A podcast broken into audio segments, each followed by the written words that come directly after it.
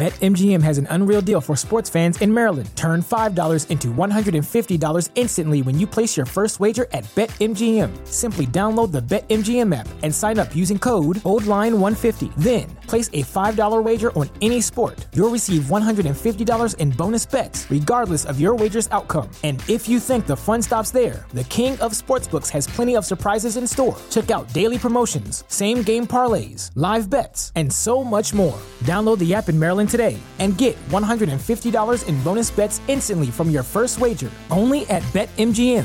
BetMGM and GameSense remind you to play responsibly. See BetMGM.com for terms. 21 plus only. Maryland only. New customer offer. Subject to eligibility requirements. Rewards are non withdrawable bonus bets that expire in seven days. From issuance, please play responsibly. For help, visit mdgamblinghelp.org or call 1 800 Gambler in partnership with MGM National Harbor. Promotional not available in Washington, D.C. Hey, everybody, I wanted to tell you about a new all natural deodorant that's out there. It's called Oh My Gaia.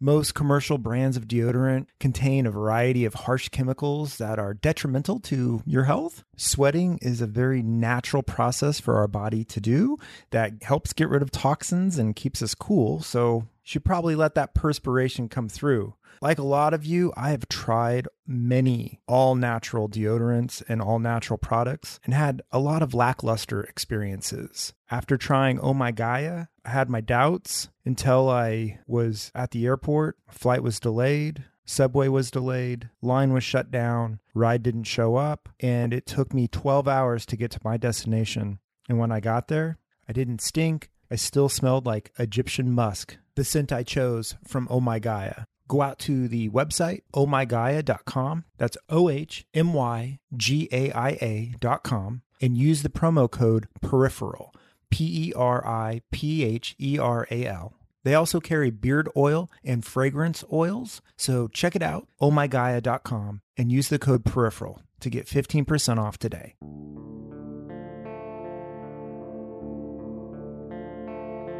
Welcome back to the peripheral. Today's episode is about statutory rape, which is looked at a little differently than most other sexual assault. Statutory rape revolves around somebody that's of consenting age engaging in sexual contact with somebody that is not. And with that age gap and that dynamic, it's always a manipulation of the younger person. Uh, statutory rape is one of those subjects that's not talked about enough and is a subject that hits close to home for me. I'm sure most of you remember a situation that happened to me from my episode. There are a lot of different takes on this subject. On this week's episode, I interview three guests, which makes for a much longer episode than usual. So I hope you don't mind. I'll try to put times of each interview in the show notes. Their stories are similar, but have a completely different tone. Everyone deals with situations like this differently. It does get a little graphic. So, without further ado, here is Rosie. I'm Rosie, and I have a podcast with my husband Ryan, and we're from Voice of the Victim. And we've been doing it for almost six months now. That's been cool. We talk about the victim side of the story. We try to delve into what makes people do what they do and just try to spread awareness about different kinds of abuse. You guys even came on my show for an episode about so you want to be a podcaster and Yes, Ryan read off some reviews that I had not listened to yet. and recorded my response to them. And we also had you on our show, which is pretty cool. Yeah. I'll tell you right now, I don't read reviews anymore. I don't go out there because it's just nothing you can do about it. It's a review that's about you out in the world and you can't even respond to it. So it's, it's there and there's nothing you can do. So reading it is sort of pointless, really. yeah. I've just plain out said on our podcast, please don't leave me bad reviews because I'll cry. it's been working so far. yeah. Yeah. Uh, and, and same with me. If you leave me a bad review, I'll cry, but I probably won't read it. So I won't cry. yeah. Exactly. I'm still working towards not reading them. So you wanted to share a story about yourself and when did this start? My abuse started when I it was a summer after I turned 14 and uh, a lot of things I felt kind of added up to my abuse. When I was five and a half, my brother died. And I feel like that was kind of the start of me being vulnerable towards abuse, sexual abuse. My brother died of epilepsy, and we thought we had it under control. But when he was two and a half, he had a seizure while he was sleeping he died from that seizure. And then after that, my family kind of started not falling apart, but under the surface, you know, trouble was forming, I guess you could say. My parents had a lot of trouble getting not back together, but just hanging on together. And from that, I kind of not distanced myself, but I just, I really clung to other family members. And then when I was 14, I latched on to an older man, I guess you could say. when I was 14, I went to Valleyfair with some friends and we were really excited. I was super psyched because my mom and my dad wouldn't be there. so I was excited to go with friends without parents around. And that's when I met Max. And he was really cool because he was in his 20s. He was 22, 23 at the time he was dating one of my friend's friends who I didn't know super well at the time, but she was cool because she was a little older than me. Max is way older than us, and he met up with her that day because her parents weren't around either. So that's the first time I met my abuser, and he was just so cool to me because he's in his 20s. He wanted to hang out with us. Can I just stop mm-hmm. you there real fast? I know when mm-hmm. I was 14, any older kid was so cool and you looked up to them and you idolized them and you thought that they had all the coolness in the world because they were old enough to drink, old enough to do whatever. Right.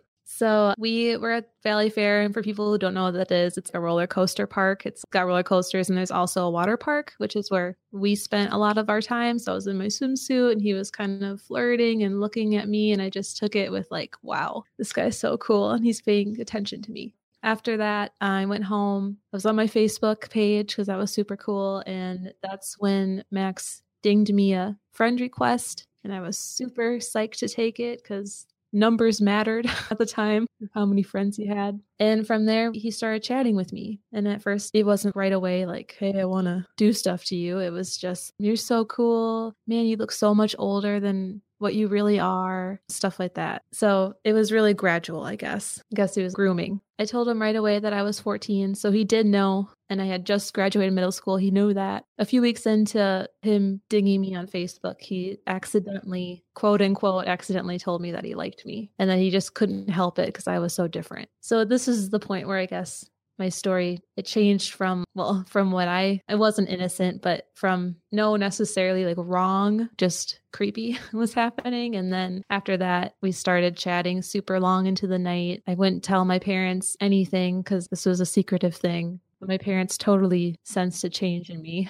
And then I didn't have a phone at the time. So Max showed me how to get a messenger app on my iPod Touch. Just little things like that were happening. My first kiss was with the guy who was eight years older than me. I went to a graduation party and was texting Max about it. We had a relatively the same, we knew people who knew people. And so it was kind of a big group. We had our first kiss I had my first kiss ever in a playground, which is also kind of creepy at a graduation party. And it was by a slide. And he texted me to meet him there and to pretend I lost my shoe and I had to find it because it was dark. And that's where we first kissed. It was kind of creepy now that I look back at it. Everything was so secretive, and I was so excited about having my first boyfriend, and I was so mature that he liked me, and I must be so special because he would keep telling me that. After that point is where the abuse started. A month after meeting Max, that's probably when he started first asking to come over and spend time with me when my parents were gone. And he knew my schedule. I was trying homeschooling for the first time and my dad worked away from home and my mom worked a few days from week and my little brother that's was still alive he was in school. So max pretty much knew my schedule and he would try to s- sneak ways into coming over. And i remember the first time he came over we mostly made out but he felt me up. I don't know for me it was like a first for everything but he was so eager to find his way around me. That was i don't know. Now looking back at it it just it kind of scares me but Max was really manipulative. And whenever I had a doubt, he would always be there to make me feel better. He had answers for why everything was okay and why my parents wouldn't understand. So I can't tell anybody. He explained, I can't tell anybody because he's going to go to jail, even though that's so wrong because what we have is true love. And then he started showing me what he wanted from me sexually mostly. He taught me how to give him oral sex and what places felt good to touch him. So yeah, it was it was like that for a year. He would keep me up late at night and then maybe 3 or 4 in the morning I'd log off my computer and my mom would wake me up at 7:30 to keep me on a school routine. So I was just absolutely exhausted. At that time he started asking me to send him naked pictures of myself or for me to pose in certain ways which now I have no idea where those pictures are and it kind of freaks me out. yeah, I hear you. Yeah. He just had everything planned out, it seemed like. He'd ask me for pictures, he'd meet up with me, and then he'd buy me a stuffed animal or give me a one of his sweatshirts, gift me things. It was just it seemed like he knew what he was doing. And since he knew my schedule, he started wanting to pick me up and he would take me in his car to a abandoned well not abandoned but a parking lot that was pretty secluded and then he talked me into doing more sex acts with him. So this was the line. This was my routine, but I never went to his house because he would always want to take me there. But I was just kind of freaked out about going to Minneapolis with him because I just I don't know where I'm going anyways now. I'm very directionally challenged, so I was scared to leave my city and go to Minneapolis with him where he lived. So you kind of had a safety bubble where you wouldn't leave your own town and you wouldn't want to go far away and be at his mm-hmm. house where he would have total control. So you had at least that going for you. Yeah. I was just, if something was to happen, I'd have no idea how to get home. Mm. So I would get really confused. Sometimes late at night, he would go out drinking with his friends and he'd be messaging me drunk. And I'd be so upset because I was like, I'm 14. I'm giving up my sleepovers and I'm not hanging out with my friends anymore for him to stay up late and Skype and message and sext him, but he was going out and getting drunk at bars with his buds. It was a really it was rough. But he would sense my worry and that's when he started to propose to me like on a weekly basis. I don't know why, just to get me to shut up. So I, have been proposed to many, many times. But he would promise this happy marriage with kids and a happily ever after and I don't know why, but a house underneath a waterfall. And the plan was for me to pretend to meet him for the first time when I was 17 and then go from there. And that my parents would absolutely adore him because he knew how to smooth talk. That's what he would say.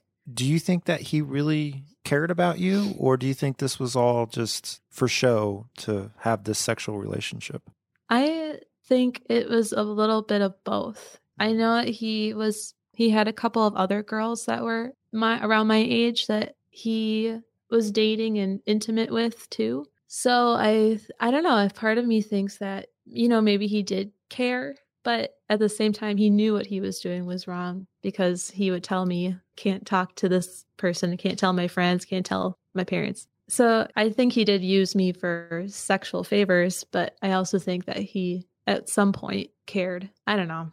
It's such a hard thing to say, I guess. Yeah, that's a tough question. But he knew what he was doing was wrong. It's so obvious, and even he has to admit it. Right. And also the fact that he wanted pictures in different poses makes me wonder what he was doing with those photos, if those ever got to other people, which I will never know. But I think they definitely had some some things that he wanted from me. I didn't really care how he got them. But yeah, so our relationship it went on to exactly one year and I was allowing Max to come over to my house it was a morning that my mom had to work and my dad was working my brother was at school and or my brother i don't know where he was because it was in summertime. But anyways my parents have been really worried about me because i was acting really weird and i was pretty secluded from my family but i invited max over and my mom for some reason she got a call from work that they didn't need her that day.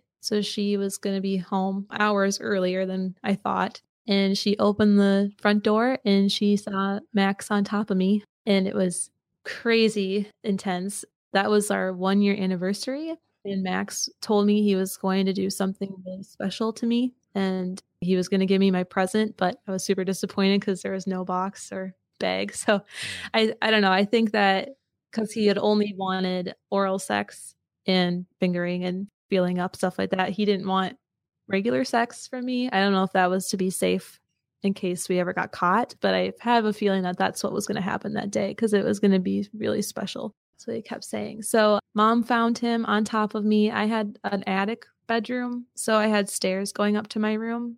And she opened my door and she said, Hey, Rosie. But she saw him on top of me on my stairs. It was rough because Max instantly jumped. He grabbed his stuff.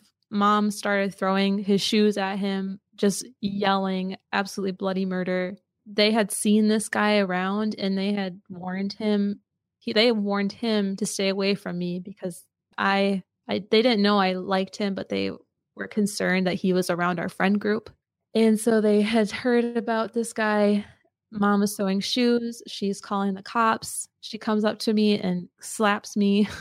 And I run to the kitchen and I grab a knife and I'm going to kill myself. It was just like a lifetime movie moment, I guess. That's what I think of when I look back at it. I'm holding a kitchen chef's knife and I'm about to like I don't know what I was going to do, maybe slice my wrist. I I don't know where I was. I wasn't me. And my mom bear hugs me and takes the knife away. And from there, police were at my house. My dad was called home, and it was just, it was crazy. It was absolutely crazy. Were your feelings at that time because you thought that you loved him and you were in trouble, or just it was madness and you just couldn't deal with it all? Well, I was, I was so tired at this time, and I, I sometimes I wanted to leave Max, but he would say, you know, like he's going to kill himself if I ever leave because I'm the only thing that's right in his life. And it was so much pressure. I was, I felt so suffocated at some points. And then all of a sudden, my mom's bursting through the door, something I never, you know, I should have expected at some point it was going to happen. And I, I kind of did, but not that day. And I messed up because mom came home. She found me and Max. Max is going to kill himself or he's going to blame me for his life being ruined and i was i was just done i guess yeah some days i was in love with him and some days i forgot his name because i was so tired there's just so much going on at, at 14 15 but i had a lot of police visits after that. My parents were very they were ready to take him to court and they did they took his laptop. The police investigated it. He served jail time. Yeah it was it was a lot. But the i think the hardest part about the whole thing was that so many of my friends pulled away from me because it was like i it was like fake rape. Statutory to me is such a touchy subject because i wasn't physically attacked bleeding or hurt it was like i was ratting out one of the cool kids or it's hard to explain because you don't want to use the word consensual because you're being manipulated mm-hmm. by an older person, but you did do it. You chose to do it, but mm-hmm. you're you don't have any power when you're that age. Right. Yeah, I just I felt like everyone hated me for getting Max busted. And I genuinely was upset when he was when it was found out. I was genuinely upset at my parents for calling the police because I didn't believe I was raped for a second because I never screamed out in pain or anything. Like you said, I was, I wanted to do it. But the truth is, statutory rape is so much about manipulation and deceit. And Max just found a way to be the complete center of my life because every day circled around him and what he needed. And he just, he managed to control my doubts and what I thought and that everything was okay. So, yeah, I guess I wanted to share my story because statutory rape is important it's important to know that it's happening and that it's not okay. After my ordeal, I spent many, many hours in therapy. My mom rushed me to Florida actually because there was a really good therapist there. They were really worried about me committing suicide for a while, and which is not like me. I've never cut myself or I've never been one to want to end my life. So it was just, it was a rough time. But in the end, Max did serve some time. So how long did he get? What was his punishment? He only, I remember right, he served three months in jail and then he was, he had to, what's the word I'm looking for? He was a, a sexual predator. He had to um, register as a sexual offender for as eight years and he's on probation right now. He still's not done with that. And so that's been eight years, going on nine years.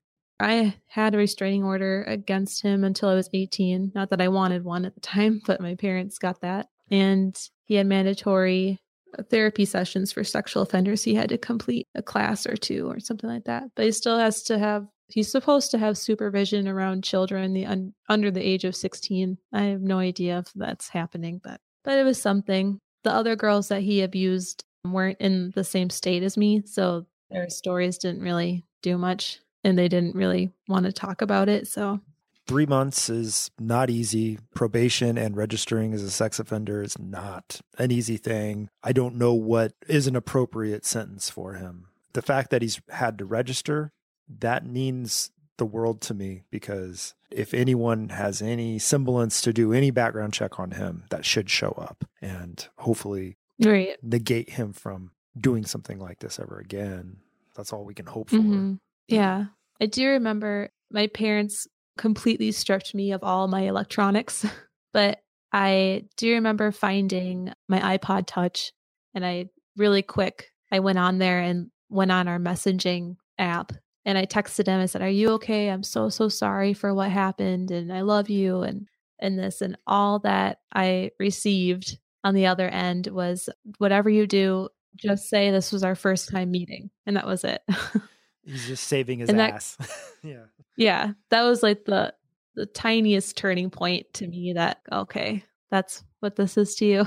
And I didn't. I completely vomited up like everything that happened pretty within the first couple of weeks. So that was upsetting. Well, and I think that goes back to when I asked, do you think he was in love with you or just manipulating you? No, if he's able to turn on a dime like that, then it shows Right. a lot of manipulation and for himself and not for anyone else. hmm Yeah. It took me a long time to see myself as a victim of statutory rape or the word rape in general is so harsh. And I still struggle with a lot of guilt because so many other people have gotten brutally injured and raped. And here I am with my statutory story. But I just, I don't think it's right to be ashamed of statutory rape and what the effects of it and how it happens. And I just hope that sharing my story helps people with similar experiences deal with their own. I've never really told my story. I've never, well, since we started our podcast, I had once, but since before that, I never wanted to talk about it. I never really felt like it was deserved to be told because I was so unsure and guilty about it, and that people would judge and complain about how unworthy I am calling myself a victim or a survivor. But it's just, it's time to let it out because it's been building up inside for eight years, and I just want people to know.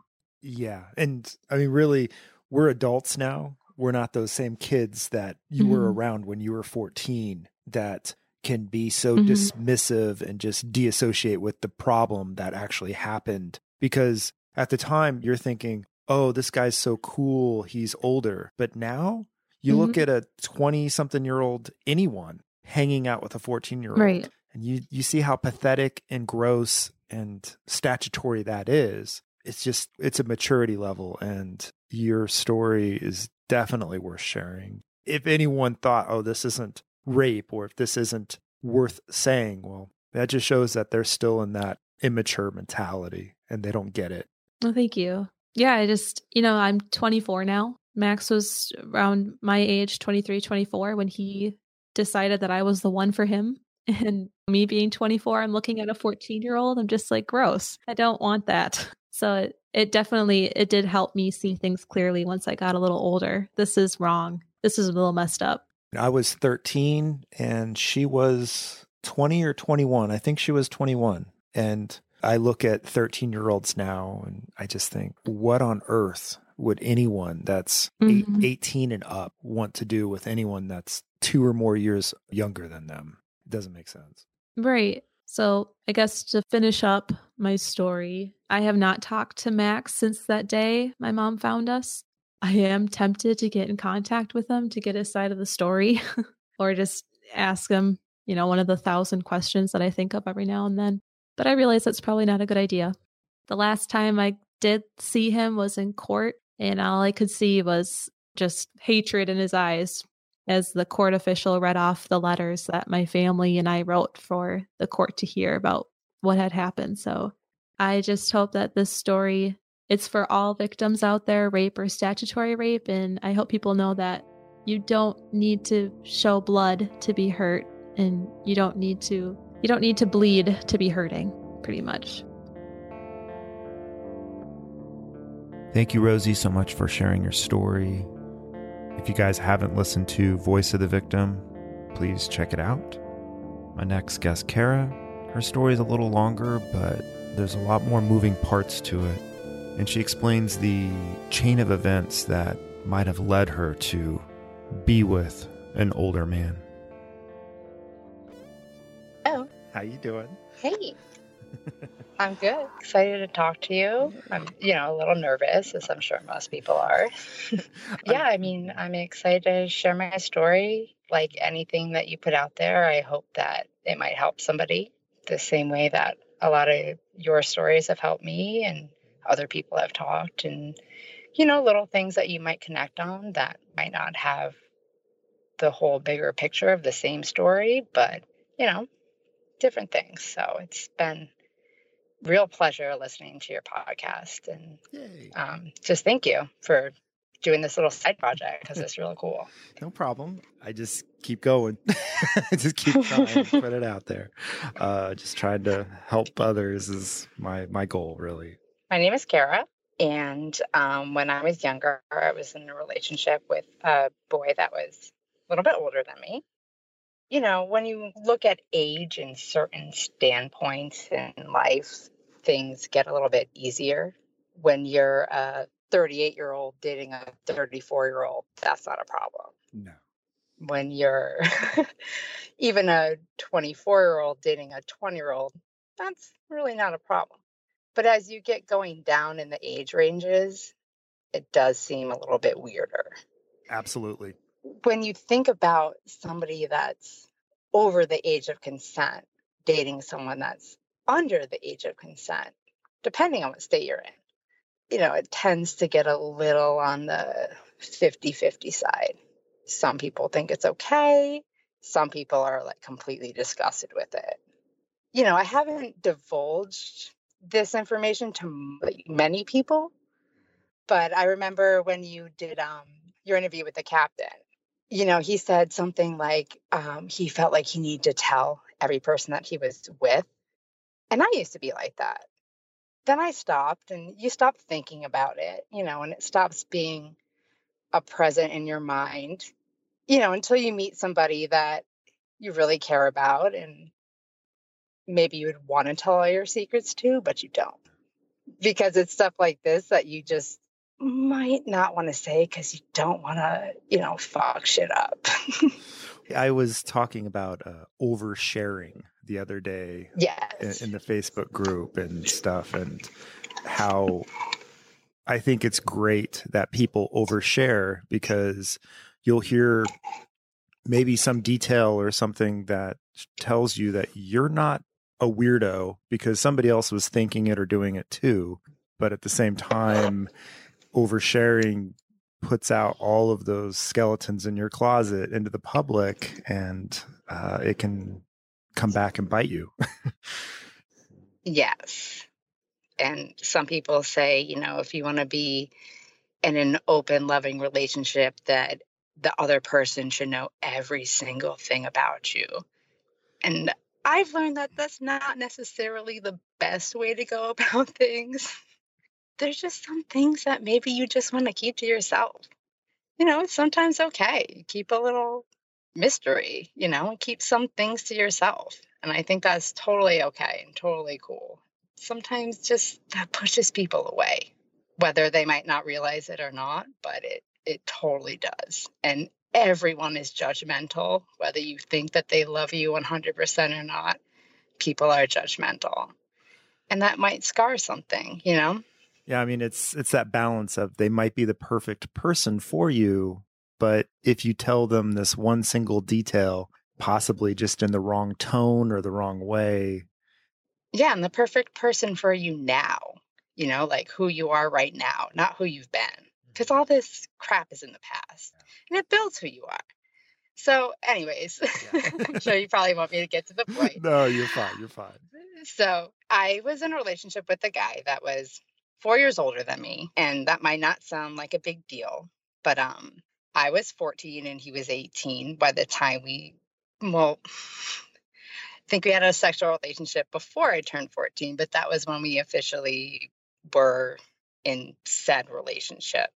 I met him when I was 12. My best friend at the time, their family owned a orchard. And um, her older sister, boyfriend, had a younger brother, and they both started working at the orchard. And they had like a little fruit stand there, and it was right at their house. So we begged her dad to let us work there. So in agriculture, you can actually get employed when you're 12. Yeah. So yeah. we were employees. And he put us on the books, and we just worked at our house like on the weekends. We didn't really go down the other farm ever. And, um, you know, I noticed him a couple times. We both thought the sister's boyfriend was like absolutely to die for. You know, things just progressed, thought nothing of it, just totally a dream. He would be there and we would talk, and you know, it was just nothing yeah. really what I thought. He would buy cigarettes because, you know, he was older and the gas station across the street didn't ID him. And, um, you know, the flirtation, but nothing. That was like my eighth grade year, um, January of 1998. So it was like middle of eighth grade for me. My dad passed away. He and my mom had been divorced for a long time. My mom really never wanted to talk about him. No one really did. He did a lot of shitty things, like say he was going to show up for an Easter dinner and never showed up. And, you know, was constantly like getting hopes up and just having them fall this is how old it was. This was like in 1998. So computers were coming out in the classrooms. We had to write a letter to somebody.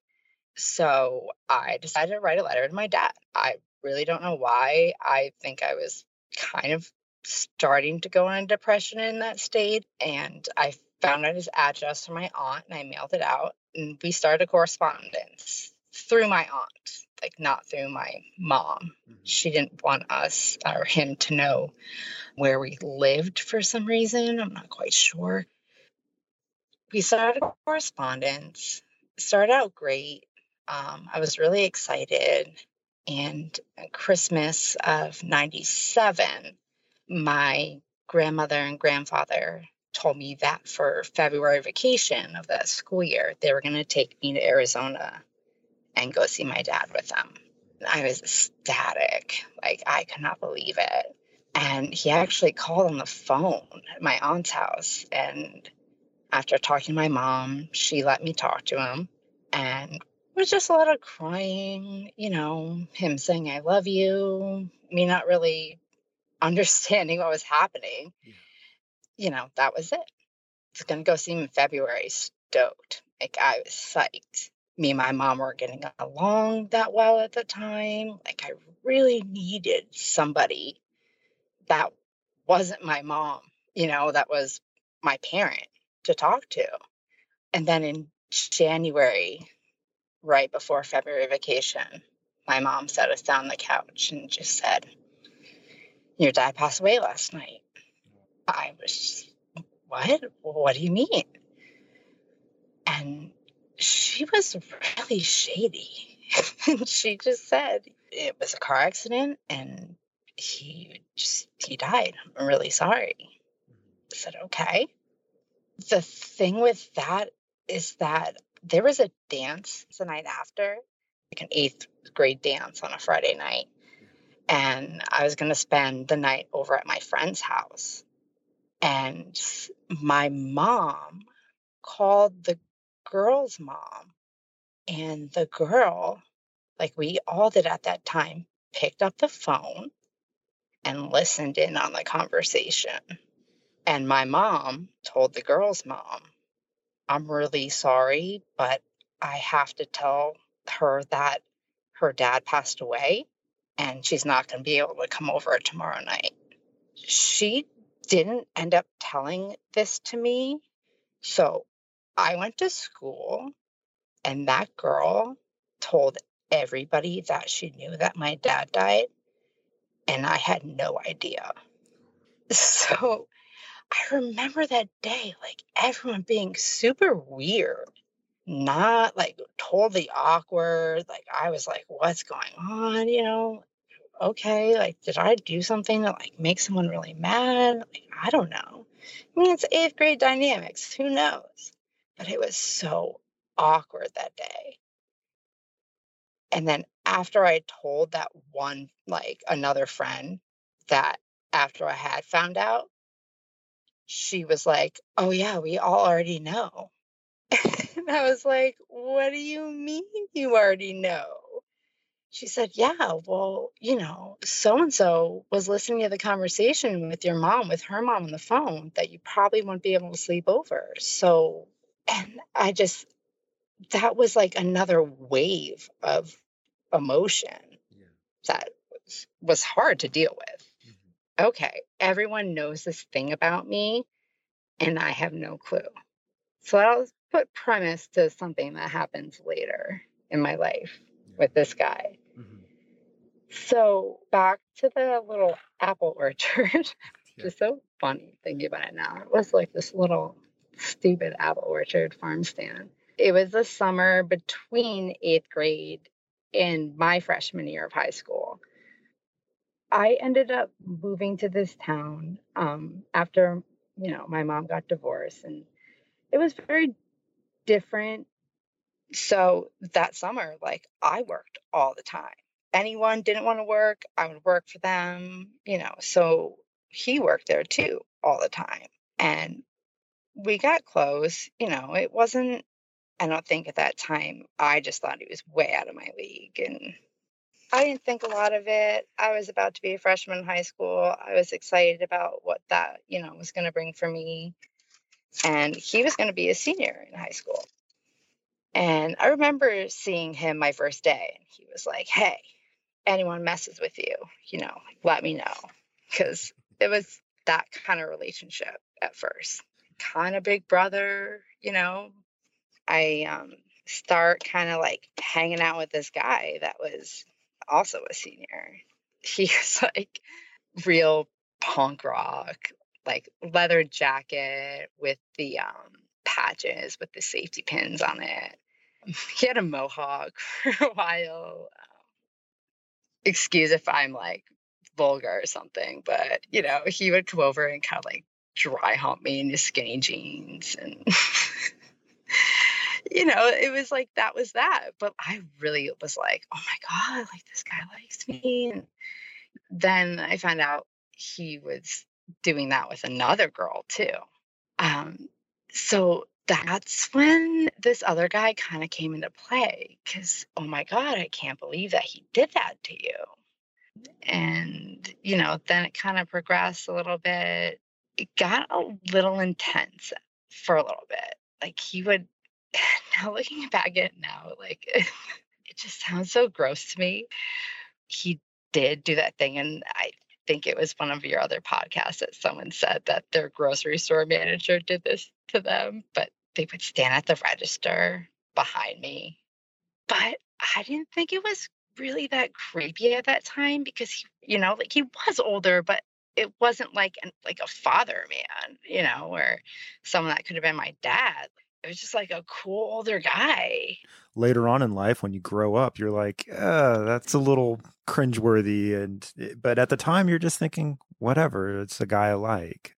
That is 100% correct. Thinking about this, thinking about talking to you, I had to do like a 180 to be like, whoa, cut the brakes. That's creepy as fuck. But like, Yeah. and I don't want to paint him out as that picture because at that time it wasn't like that. Or at least I didn't feel like it was like that. We started kissing in the walking cooler. He had dated two other girls in high school, and they were both girls that I considered to be way above my caliber. Pretty, they were, you know, they had some money, they were like cool girls. And why would this guy like me? Needless to say, my mom kind of caught wind at the time of what was going on because I'd be like, oh, he'll give me a ride home after work. And she'd be like, no, I'm going to come pick you up. Yeah. Okay. you know, like obviously, I mean, imagine I'm 13 years old. So I'm like, oh, well, I can't give my kiss goodbye. Like, this is the end of the world. But there's plenty of times, though, too, where she had such a busy schedule because she was a single mom.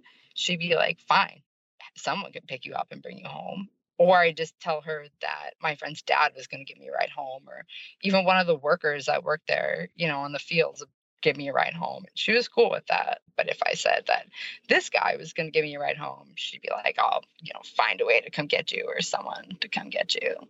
Like I said, I was really mad at my mom at the time because of shit with my dad and just I didn't understand relationships. I didn't understand yeah. why they would get divorced or why she wouldn't fight harder to you know fix the shit that was going on with him. Like I, I didn't i had no way to comprehend that. It was her fault. She's the only one left standing so it's her fault yeah. you know? It's you're not old enough to understand. You don't have any wisdom yet and she has her reasons that she's not going to even try to justify with a 14 year old yeah. absolutely why would she have to you know? Like you know, I'm 34 now, so I have a lot more wisdom than I did back then.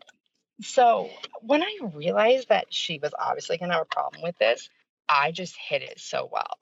So what I would do is I would go hang out with somebody.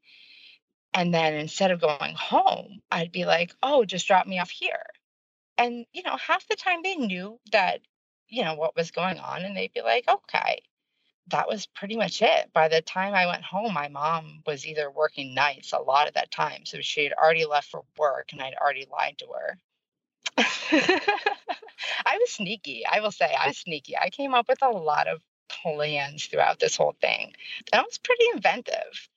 I would have my friends pose as each other's parents and say, I'm spending the night at their house and they're spending the night at my house. And then we go do the old, you know, whatever. yeah. Mm-hmm. And I had a friend, we would absolutely do that because she was dating a guy that was our age. But we had the same thing. Our parents would never question each other because we had been doing that for so long. It just wasn't a thing to question. It'd been weird if my mom called her house and be like, Is she there? You know, be like, okay. okay. But I did end up losing my virginity to him when I was 13. It was in October. My birthday's in November. November. I was very young for whatever grade I was in. I was always like the youngest person in the class or the second youngest. Like it was, I think I was in high school. We had a really, really small high school, like 400 kids total. I was the second youngest in my class. I was 13 years old when I was in the ninth grade in high school, when a lot of kids are like 15 and 14. Mm-hmm. I did lose my virginity to him in October when I was 13. And it did take a little talking to, you know, like I I don't and this is like when the cringeworthy part comes into me that like looking back on it now is so cringy. You know, we had talked about it. Like it wasn't something that it was forced on me. It was like, tell me when you're ready type of thing, which I think is kind of even more manipulative because you know that that's what that person wants and you just have to say those magic words. And that's totally what happened. Um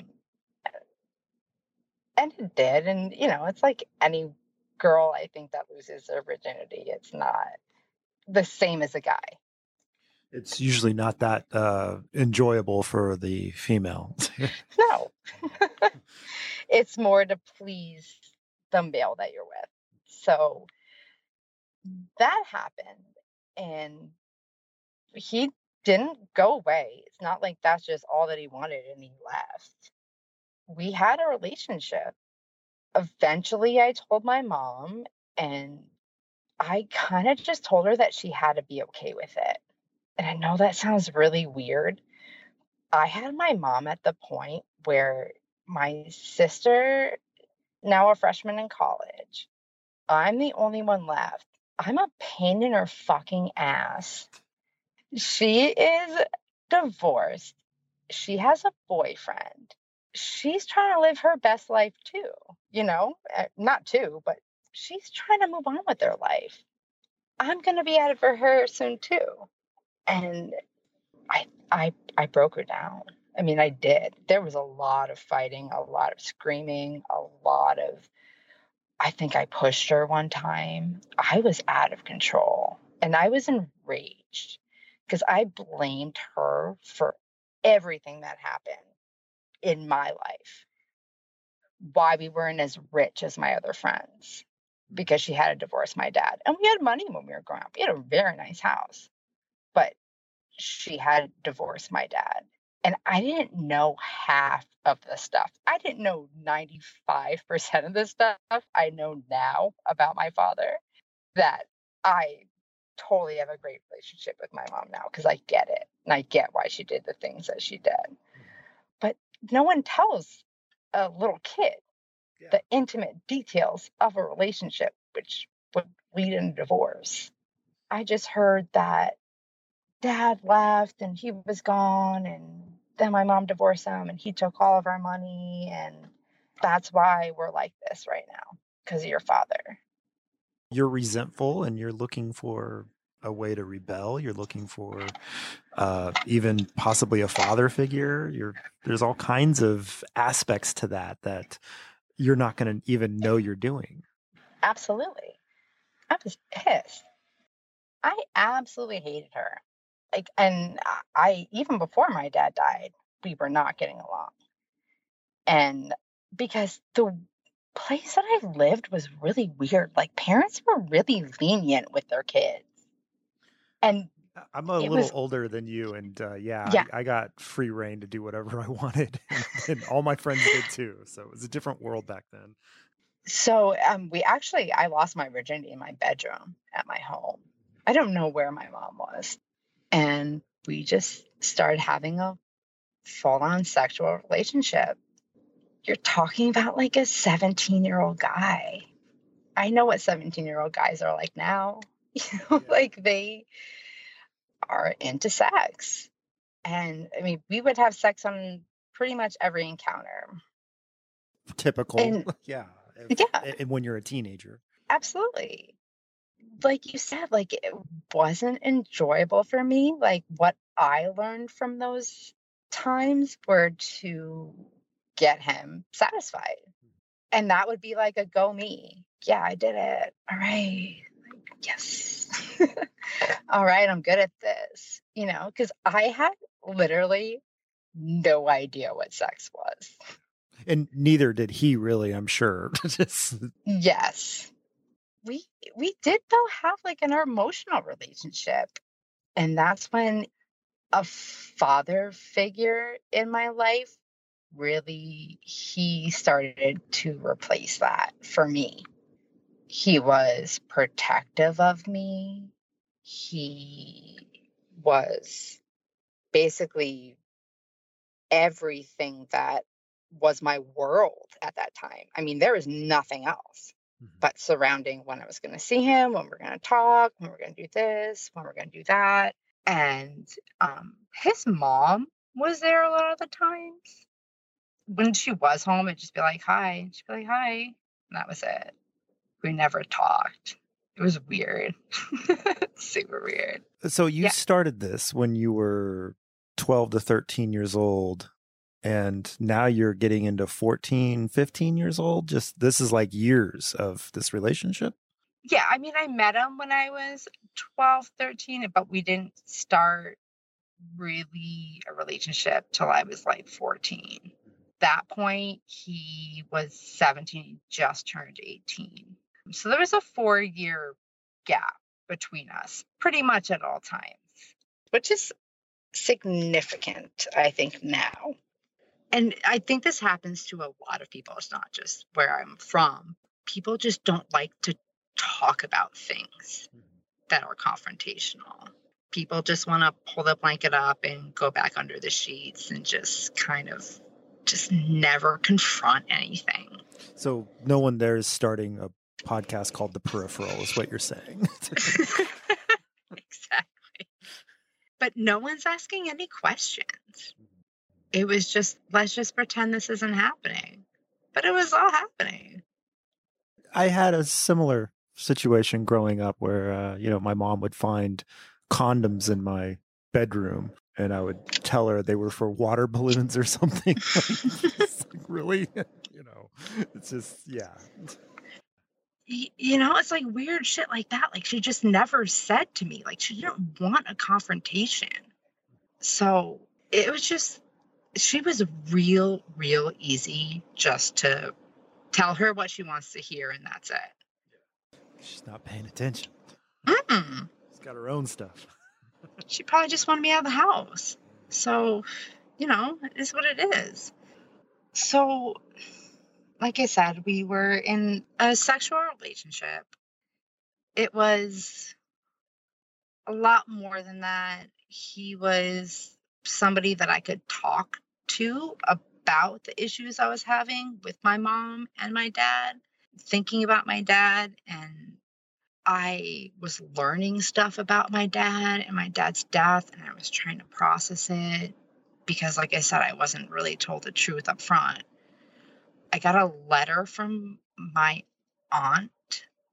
He died in January. It was post, he died January 8th. It was postmarked like January 2nd or 3rd. It was just a letter in an envelope. They had no idea what was inside this letter just full of this stuff that explains so much now that I know what I know. It's basically like a letter that says, Nothing was my fault. Nothing was my sister's fault. Nothing was my mom's fault. It was his fault. He has been living with this guilt for all of these years we hope now that we can find some peace.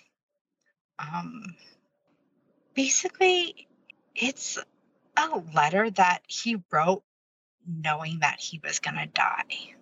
But I thought it was an accident. That's what they told me. That's the funny part. That's what they told me. Um, that was a car accident. That's all I heard. It was a car accident. It's a haunting letter. It's a letter that I can only read sometimes like and as I've gone older and reading it over and over, it's given me a little solace. But there was times like in my 20s that the only time I could read that letter was if I would get like as drunk as I could possibly can and then open it up and read it. And found out that he um, had had a cocaine addiction since when I was in elementary school when cocaine was cool in the 80s. Then, unfortunately, and this like pains me to say this, but he started smoking crack. He started smoking crack. No one wants to tell people, oh, yeah, my dad was a crackhead. That stigma alone is like devastating. Um, but apparently what happened is that he was all fucked up even though he had told everyone he was okay. My aunt thinks that he had gone on a relapse after the holidays. And unfortunately, she said after talking to you, which I don't think she meant to put it that way to me. You know what I'm trying to say? But it was just saying, like, after he had talked to me and obviously had felt some sense of guilt and got fucked up. He went to a bar, he got really, really, really drunk, he left without paying the bill. He walked across the street, walked on the interstate, and got hit by a truck. Oh. So that's a lot different than your dad dying in a car accident. And I mean, I hadn't seen my dad in years. I was about to see him the next month for the first time that I had seen him in over a decade. I mean, I was ecstatic. I told all my friends. I'm like 13 years old, 12 years old at that time. That was like, like a badass. Like, yeah, I'm gonna move to Phoenix with my dad. Mm-hmm. Because I knew nothing about him. I knew nothing about his life. Like, I just thought I was screw this. I'm gonna get away from here. So circling back to this guy, I needed somebody like that in my life that was going to be there for me. I didn't have a shoulder to cry on. I know that sounds so sad. My mom was so very stiff about the situation. She wasn't emotionally there for me. My sister hated my dad. She never wanted to talk about it.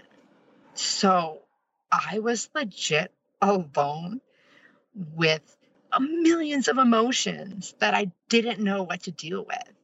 And then after I met this guy and, you know, started this relationship with him, I felt comfortable that I could start to tell him these little tricklets about my life and what I was feeling.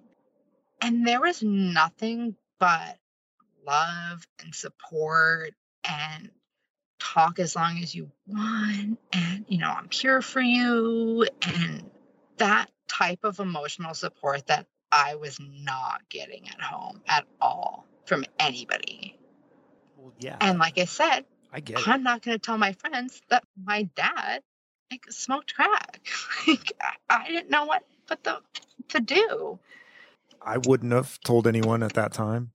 I, I'm sure I, I don't I don't know all the things about my biological father, but I know he was a, a big time drug user and dealer, and uh, it's not something you just go around telling people. I get it. no and unless he's like pablo escobar or like Yeah. something you know Yeah. it's like just wanting what everyone else around me had which was two parents a family dinner on the table by six.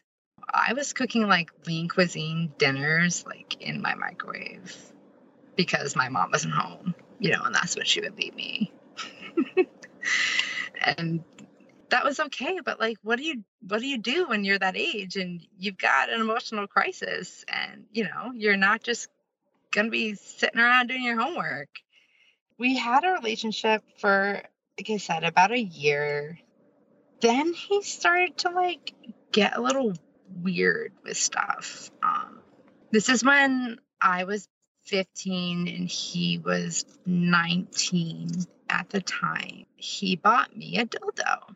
I did not know what to do with the dildo. It was pink.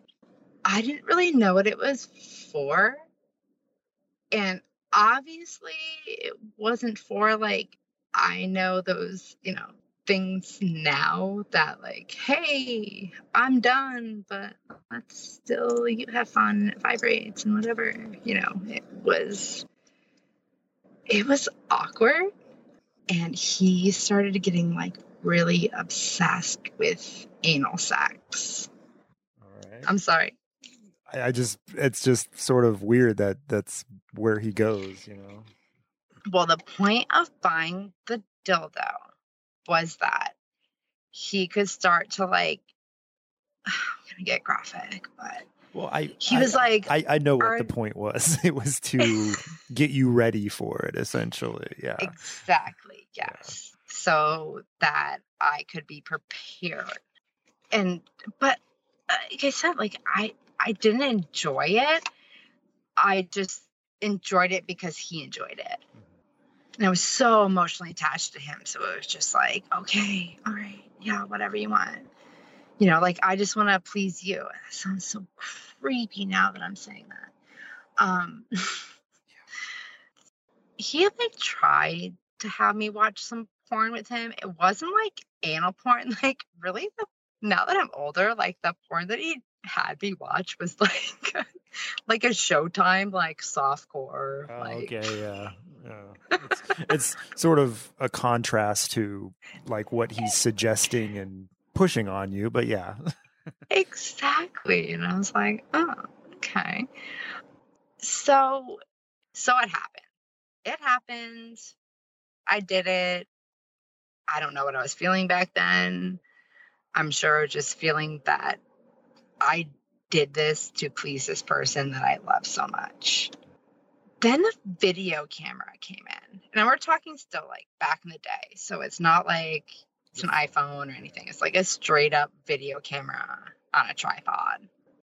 there was a couple times, a couple different instances, and he would film it, but like I wasn't even like aware of the camera. Like I don't even know if I knew all the times that he filmed because it was set up in his room for a really long time.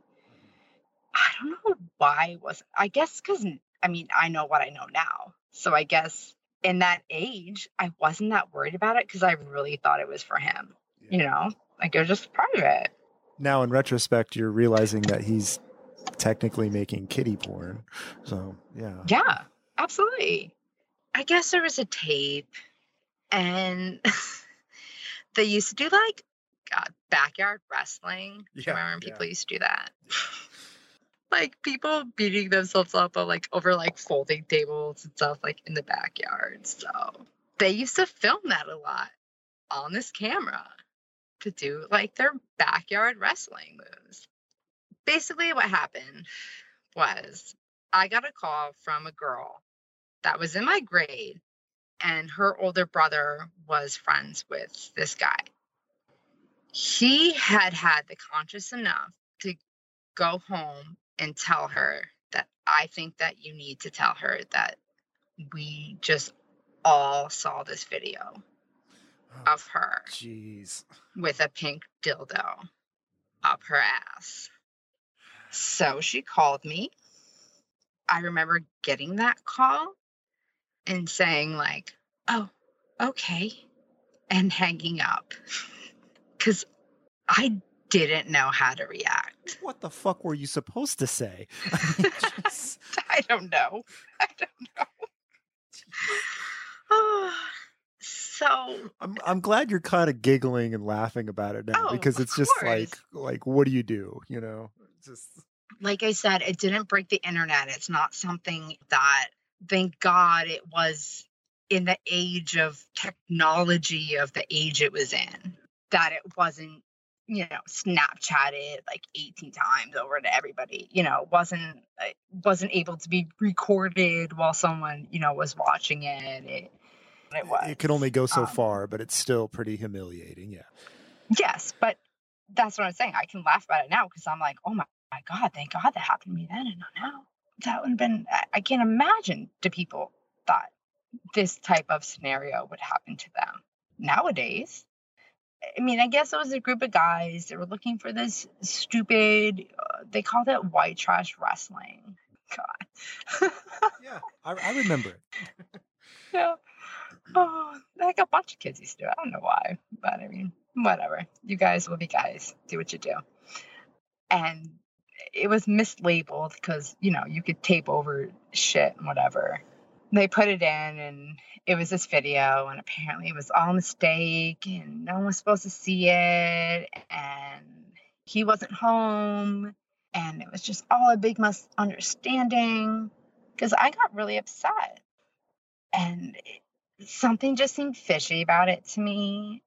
And then I did hear a conflicting story from one girl that was there, and she kind of felt the need. I wasn't even friends with her, and she felt the need to come find me and say, No, he was there and he put it in and he bragged about it. And the fact that she would have no reason to lie really resonated with me being the kid that I am, I'm like, no, so and so told me that you were there and you did it. And it was, oh no, she's in love with me and she's just so jealous that this happened. So she just, she's lying. That's not what happened. I didn't know what to think. I was really, really torn. I was really, really angry. I just felt like this person that I then emulated this father figure into, you know, that was like my confidant, my trust, my everything, like would betray me like that. Mm-hmm. And even though he's saying no, there was a couple other people too that kind of said, yeah, he knew that this was happening and he didn't stop it. I decided that, you know what, fuck you. No, no, I was so humiliated. A lot of these guys were seniors in the high school or had just graduated. So it was only like one or two guys that were like still in my high school and one or two guys that were like my friends brothers that like never went to college. So i would see them when i went to their houses and stuff to hang out. Luckily i really wasn't ever like teased about it too much i do remember one time we were at a party and like a couple of those like loser guys that had already graduated came to a high school party and one of them said oh because you love the color pink and I just I didn't have a reaction and I think that's what kind of helped me. I wasn't upset, so he couldn't tease me more. Mm-hmm. And I didn't even laugh. I just kind of like look, gave him a look. And I think that that was kind of the tone then when that subject came up. And I don't think that made me feel any better because I didn't want anyone to feel bad for me at all Yeah. that almost made it a little bit worse because I was just like, oh, you know, like, okay, just emulating my mom. Like, we just not talk about it. That would be great. Put it in the box, put it in the box, put it in the box. I'll deal with it later. I'll deal with it later. I'll deal with it later.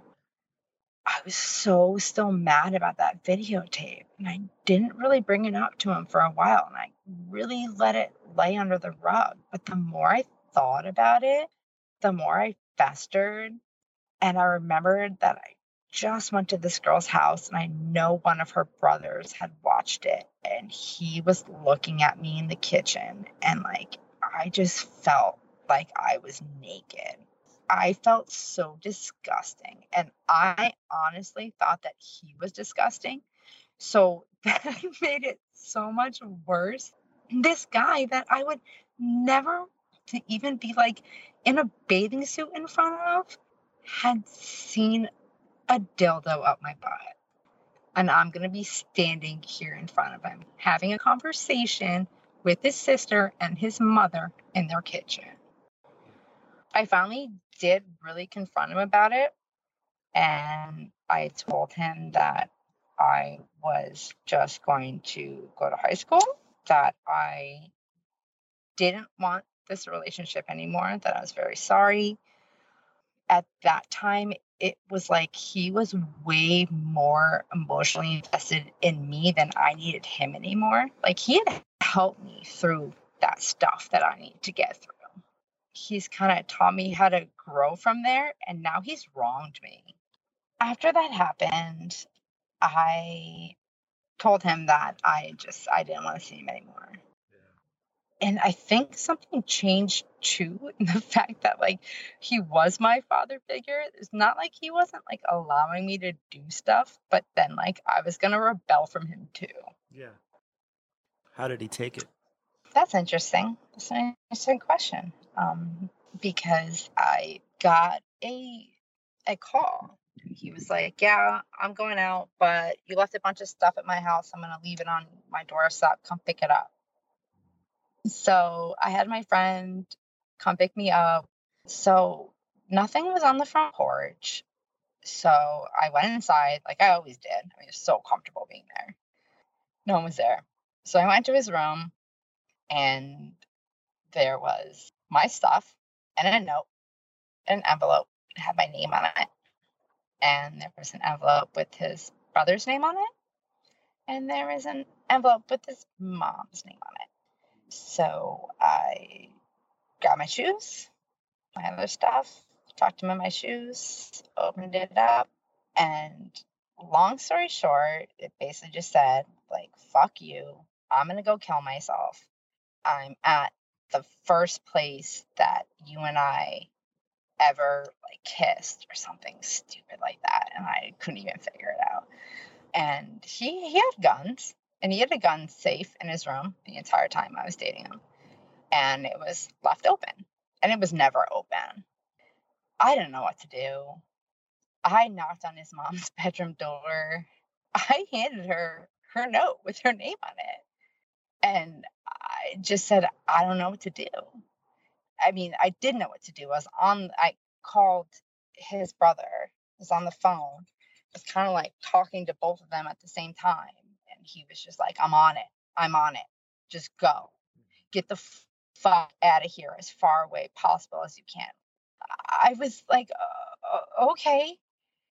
Got my shoes. I think I left the note there. And and I left.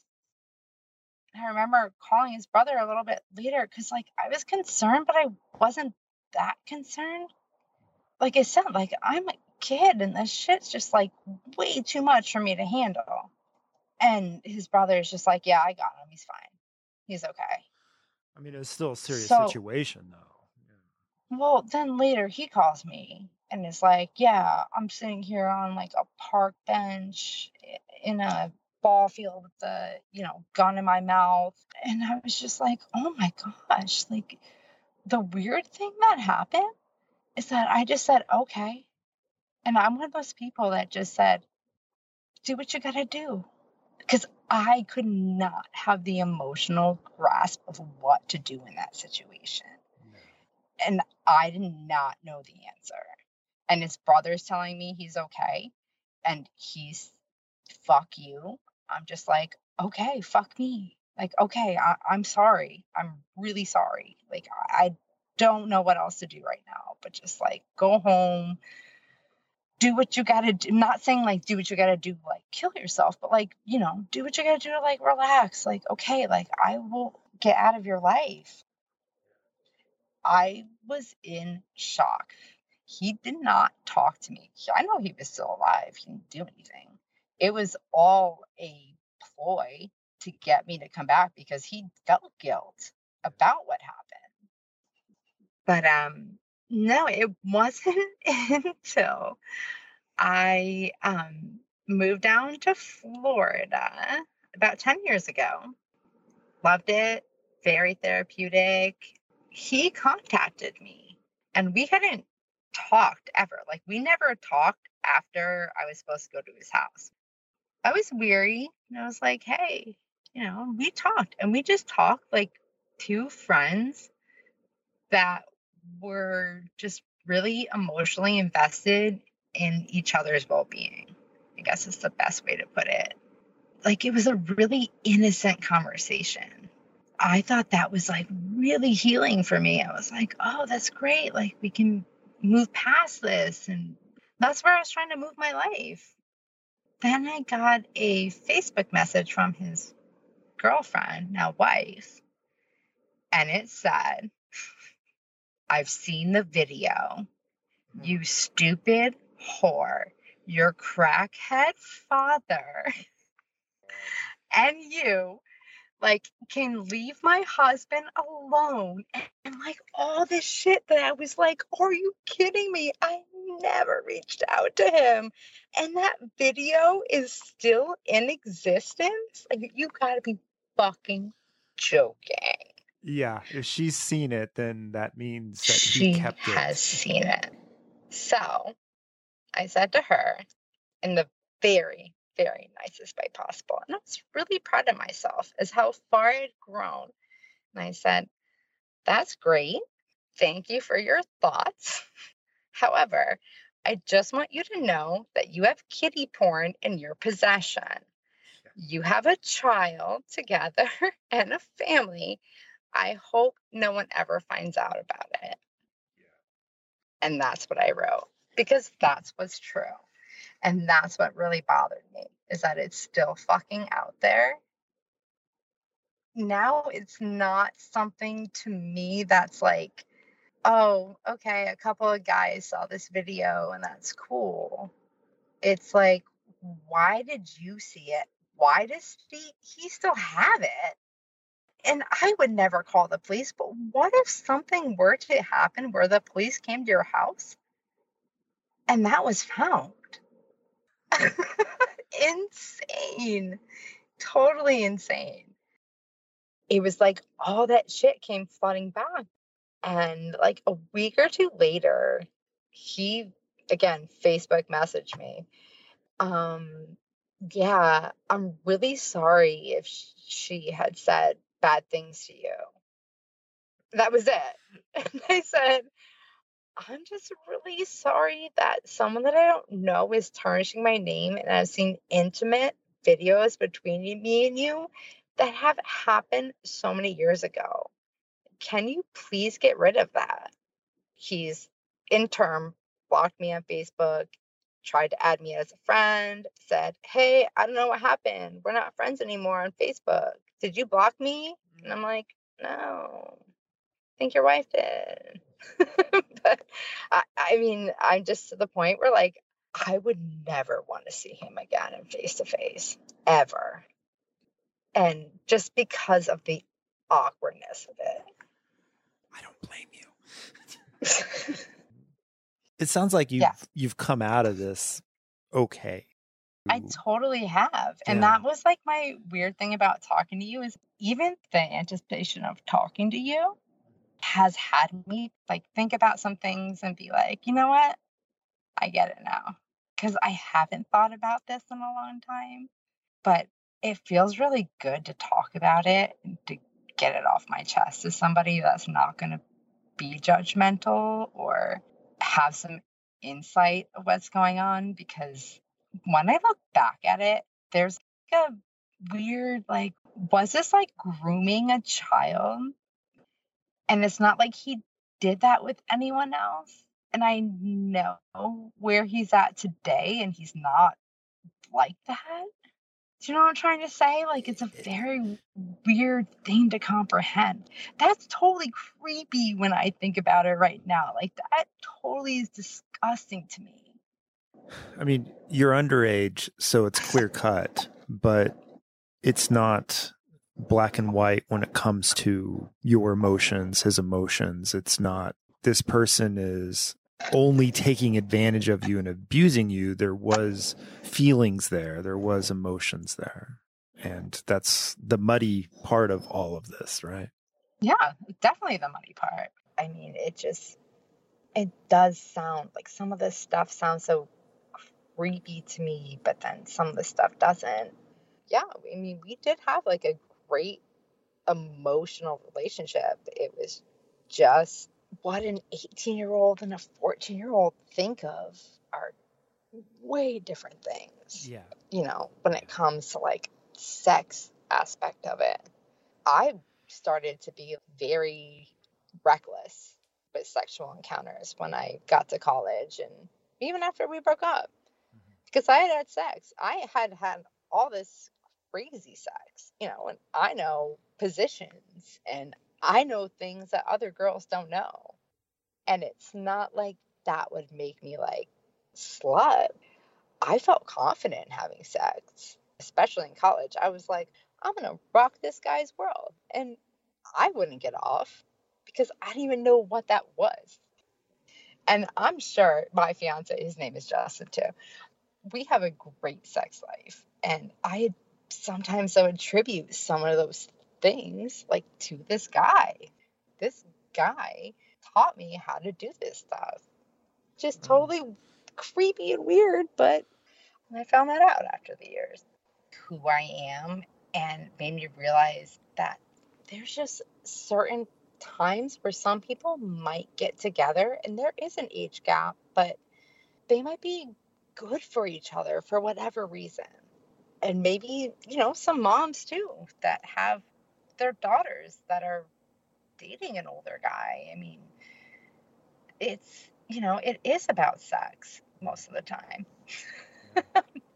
I'm not going to lie, you know, but there is also some kind of emotional attribute to it. And, you know, it, it, everyone has their story, and that makes them who they are. And can be a bad story, it can be a good story, but, you know, there's some people like me that look at that as like a a growing point and not something that you know I can look back and I can look back fondly on for most of it. You know, it wasn't all bad. At that time, it just it was what I considered someone that loved me and what I was going to do for them, you know. That is creepy. Thank you for sharing. I think this will be a good episode for some parents to hear to understand the perceptions of teens. Next up is Tiffany. Tiffany and I recorded this a long time ago, so apologies for the long delay on getting this one out, Tiffany.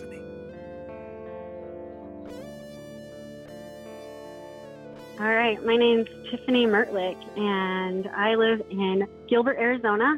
I was raised in Washington State in the small town Puyallup.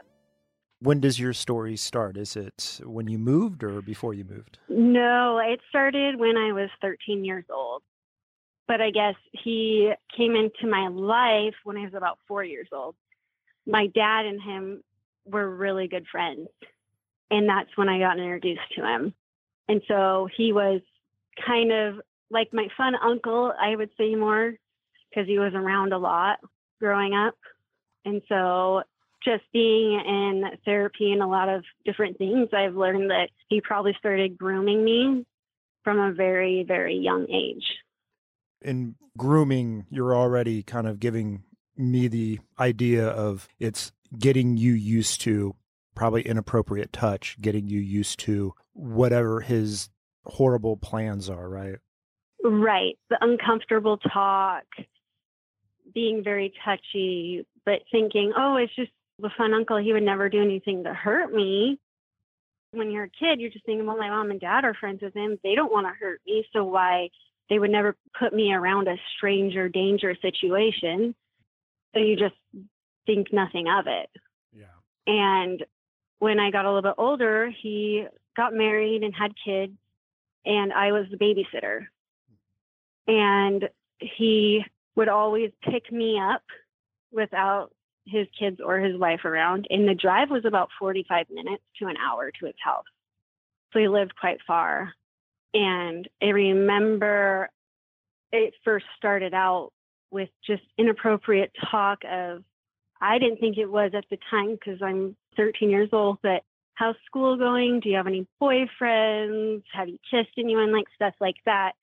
But at that age, I was uncomfortable to talk to my parents about it. I didn't want them to know any of it. But he's the fun uncle, or I'm comfortable around him. He won't judge me or tell my parents that I kissed a boy or have a boyfriend or whatever. And so I would tell him. And I don't know when it got super inappropriate with the things that he would ask me. I just remember being uncomfortable like, why are we talking about sex? Why are you bringing this up to me? And being super uncomfortable. Why are you talking about my body? I was a 13 year old and I developed really early. So he would always make comments about that.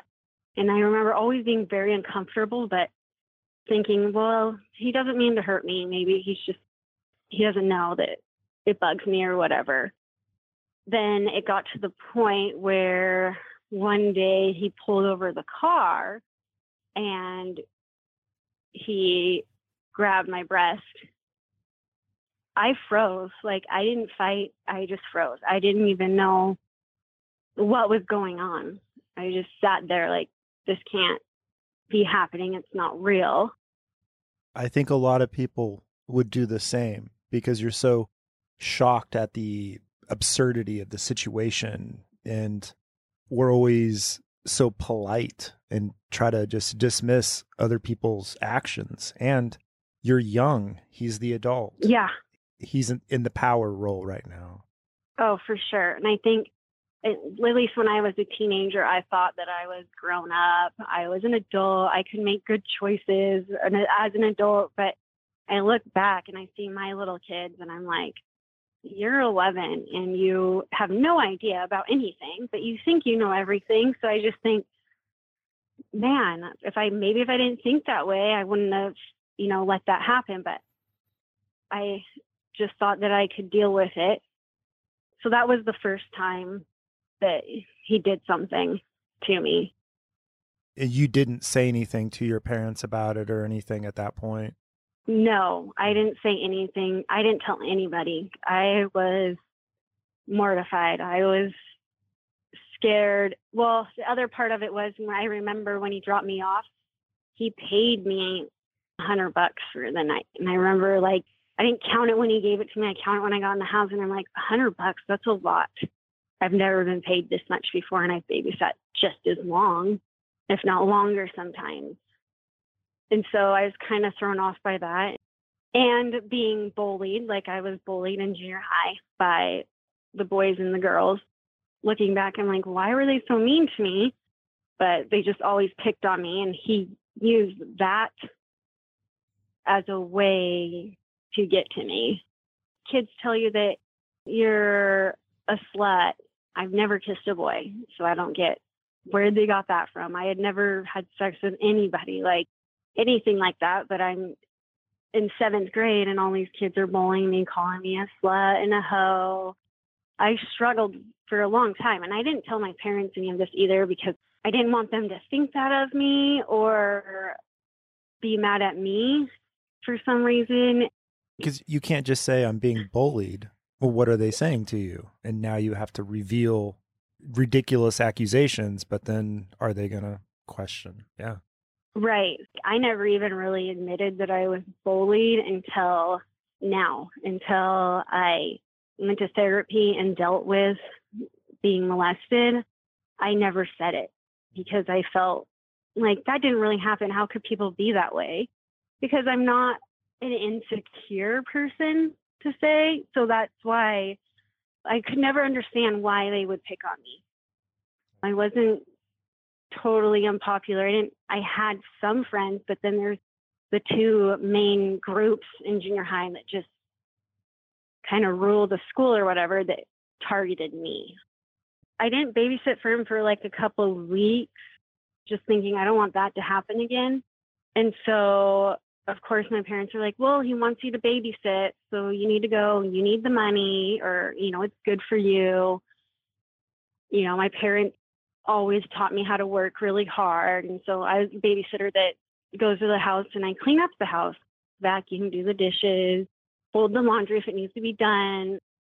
So I go again and nothing happened on the car right there. So I was like, okay, maybe maybe he isn't going to do anything. I didn't want to bring it up because I thought if I bring it up, then maybe he'll think that's okay. And uh, on the way back again, I remember the talk was very uncomfortable and very sexual, but I can't remember what he said. And he pulls over the car and he puts his hands down my pants and he pulls out his penis and he's touching me and touching himself and i'm just sitting there like this cannot be happening. And then being bullied and called a slut and a hoe and all that just compounded like, oh my gosh, maybe this is what I am. Why? Why am I this? I don't want to be this type of a feeling. Yeah, it's so ridiculous that you have to counter these thoughts of this is somehow your fault or this is somehow you when right you're just a little girl trying to babysit. That's it. Right hundred percent. And he uh, then again pays me really well and makes the comment along the lines of, "It was a good time tonight, thank you," and pays me a lot more than just a normal babysit. And that clicked in my head, like he's paying me for sexual favors, thinking as a kid, but I didn't want it. And I remember the shame and the guilt of I can't tell anyone. Then he'll just tell him that he paid me. And so then it's back on me like, oh, you are a little 13 year old slutty girl, you know, doing stuff to grown men for money. And so I didn't tell a friend, I didn't tell anybody. I just kept it to myself and just dealt with it. I'd go try and stay away from him as much as possible because he'd always stop by my parents' house all the time because he was a painter. He owned his own painting company. And so he would stop by all the time and I would avoid him. And I started getting out of babysitting whenever he would ask, but there were the few times I would still have to go. And it started getting to the point where he wouldn't wait until we were in the car alone and pulled over his wife wouldn't be home on time from work for me to babysit, and we'd be early. So he would take me in the laundry room and lift up my shirt and suck on my boobs and rub himself up against me or pull me my backside to him and stick his hand down my pants. And I remember always being so flushed, just so embarrassed. And it was that laughter of like, please stop. Why are you doing this? I want to cry, but I don't want to embarrass myself. But why am I letting him do this to me? And I could never wrap my head around that. You know, my parents always tell me, don't ever let anyone touch you. Nobody should touch you. And I'm thinking, well, why am I letting this happen? But at the same time, I'm thinking, nobody will believe me or they'll take his side. Because he's the adult. And, yeah. And I'll be the one in trouble. So I was horrified to say anything. And so the years went on and he started to get where I don't know if it's because I got older, but he started doing it where it would happen this time I babysat, but then the next time he wouldn't touch me. Where he would go two times I babysit and he wouldn't touch me, and then the next time he would. He'd kind of spread it out. When I turned 16, I was like, I got a car, I got a real job. So I was like, ah, good. I don't have to babysit him. Let's just put it in the back of my mind. I'm not going to think about it.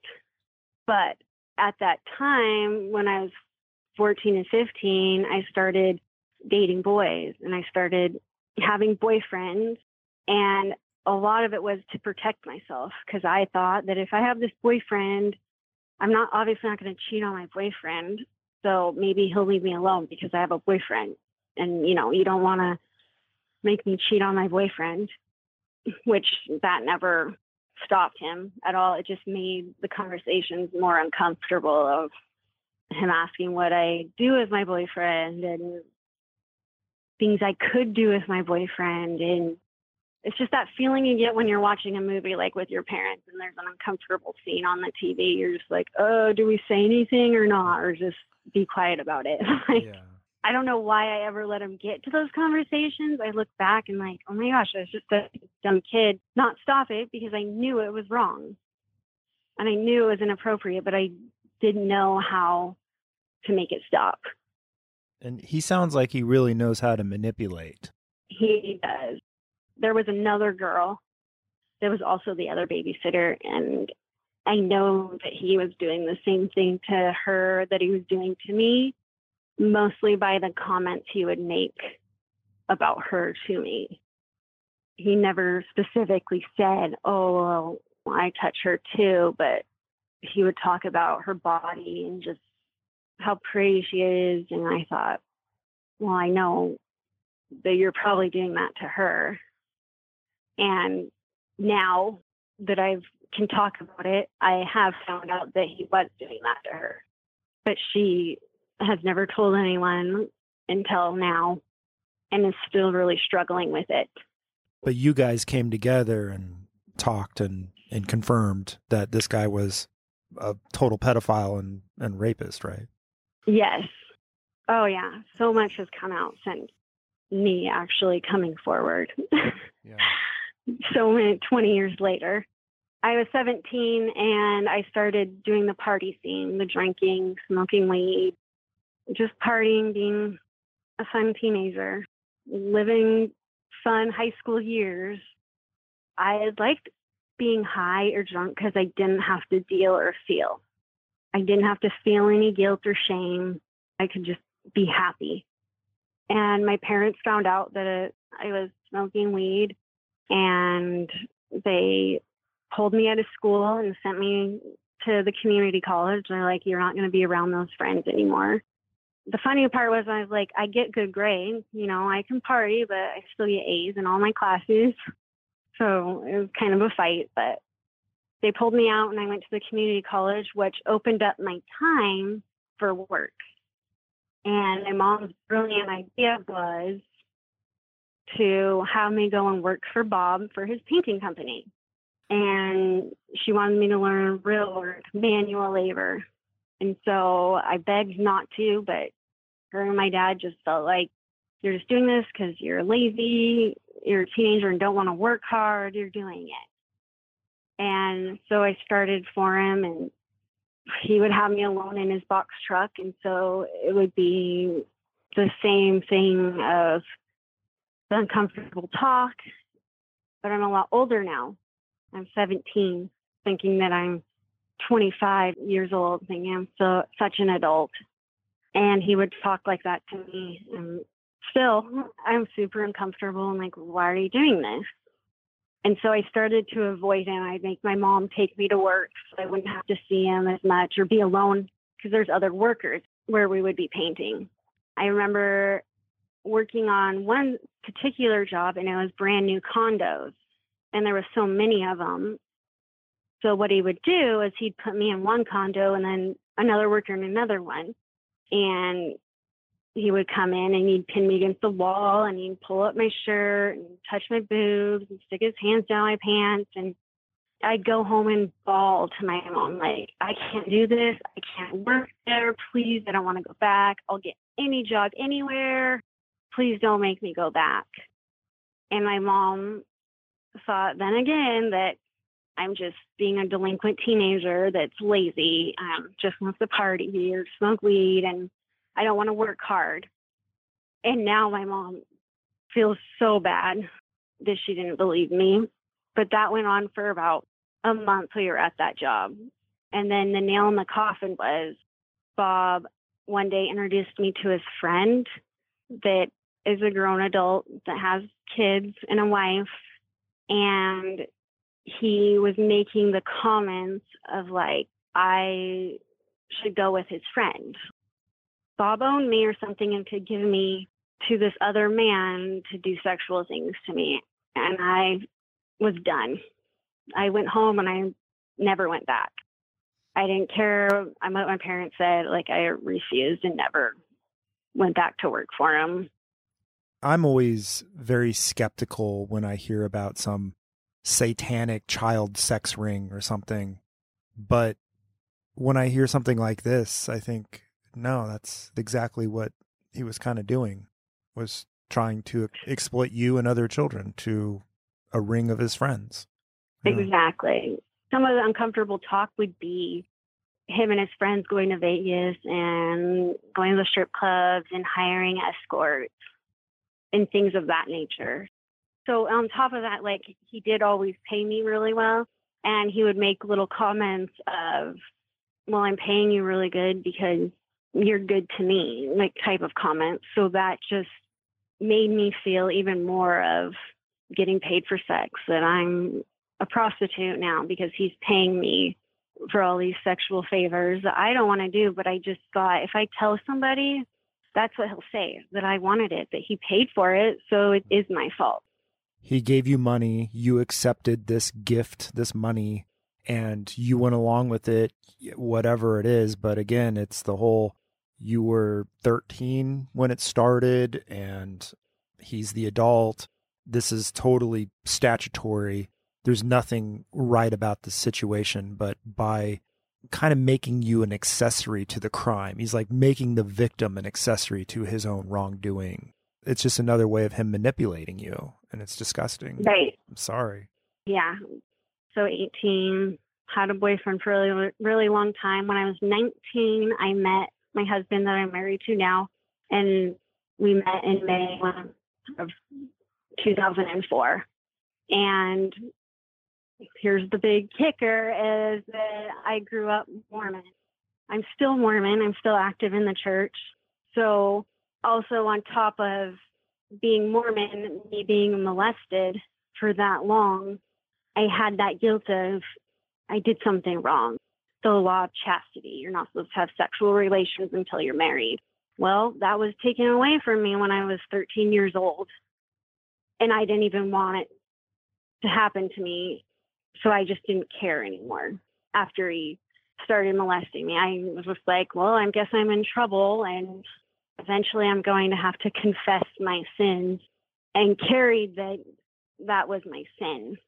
And so when my husband proposed, I knew we're going to get married in the temple and I'm going to have to go in for a temple recommend interview and I'm going to have to say what happened to me. and I was I was terrified just because I know that it's so frowned upon and sometimes they'll say, well, now you can't get married for a year. You need to go through repentance, and it can be a long process. And I didn't want to tell my fiance, like, hey, this happened to me because I didn't want him to leave me or to think, oh, you're just some, you're dirty now or you're used. I just had every thought wrong could happen. For my recommend interview, and I start out bawling because I can't even say it without crying and tell him I was molested. I let someone touch me for starting when I was 13, and he just stopped me and said, I don't need to hear anymore. And I'm like, well, I did other things too as I was a teenager. And he's like, no, I don't need to hear anymore. I think that you probably did other things because you had that horrific thing happen to you when you were 13. So he didn't want to hear anymore. He talked about me. Okay, you can go to the temple. I'll sign off your recommend. You're good. Go to your stake president. It's a two step process to get a temple recommend. After that, I knew after that interview, I was going to have to tell my husband because, or fiance at the time, I'm going to have to tell him because my eyes are bright red. I just been falling. He's going to be able to tell I'm been crying. And that was a whole other crying, just crying, telling him. And he was pissed. But it wasn't at me, it was at him. And that was probably the first time that I felt like, oh my gosh, somebody believes me. Somebody's in your corner. Yeah. Somebody believes me. It's not my fault. But at the same time, I was at Bob to find out that I told someone because he's going to tell him that he paid me, so it's really my fault because I couldn't admit that part. I didn't want him to know that because then he might change his mind and think that it's my fault. So I didn't tell him. And he's like, Have you told your mom and dad? They need to know. We need to go to the police. And he just thought, No, they don't know. I don't I don't want to tell them. I don't want to freak them out. I don't want to be mad at me that I never did tell them. So I was like, no, I, you know, I'm just going to hold off. I'll go to the stake president and see what he says. So I go to the stake president for the second part of the interview and I tell him, now that stake president had been in my life since I was a little girl, like in first grade. So he knew me. I knew his wife and his whole, all his kids. And so we knew each other really well. And I told him about being molested by Bob, and he was horrified. He felt so bad that he had no idea that was going on and that he wished he would have known so he could have stopped it. And he actually asked the name of who it was. The first bishop didn't ask who he was or if he was a member or what, where this stake president asked. And I told him, yes, he's a member of the church. This is the ward that he's in. I don't know the stake. And he goes on, well, I'm going to contact the stake president. The stake president just saying, it's not your fault. I'm so sorry it happened to you. Pretty much what everyone says to you when you tell them, you know, hey, I was molested. He said I needed to tell my parents. And I was horrified. I was so scared. And so I was like, okay, well, I'm just going to go home and do it. I can't dwell on it because then I'll never do it. And so my dad wasn't home. So I just, I told my mom and she broke down crying. She was so mad at him for, you know, and at herself for letting him around me. And she mm. goes to confront Bob and his wife and drives to his house the hour drive, and him and his wife are both there, and she just calls him out. And he, of course, denies it.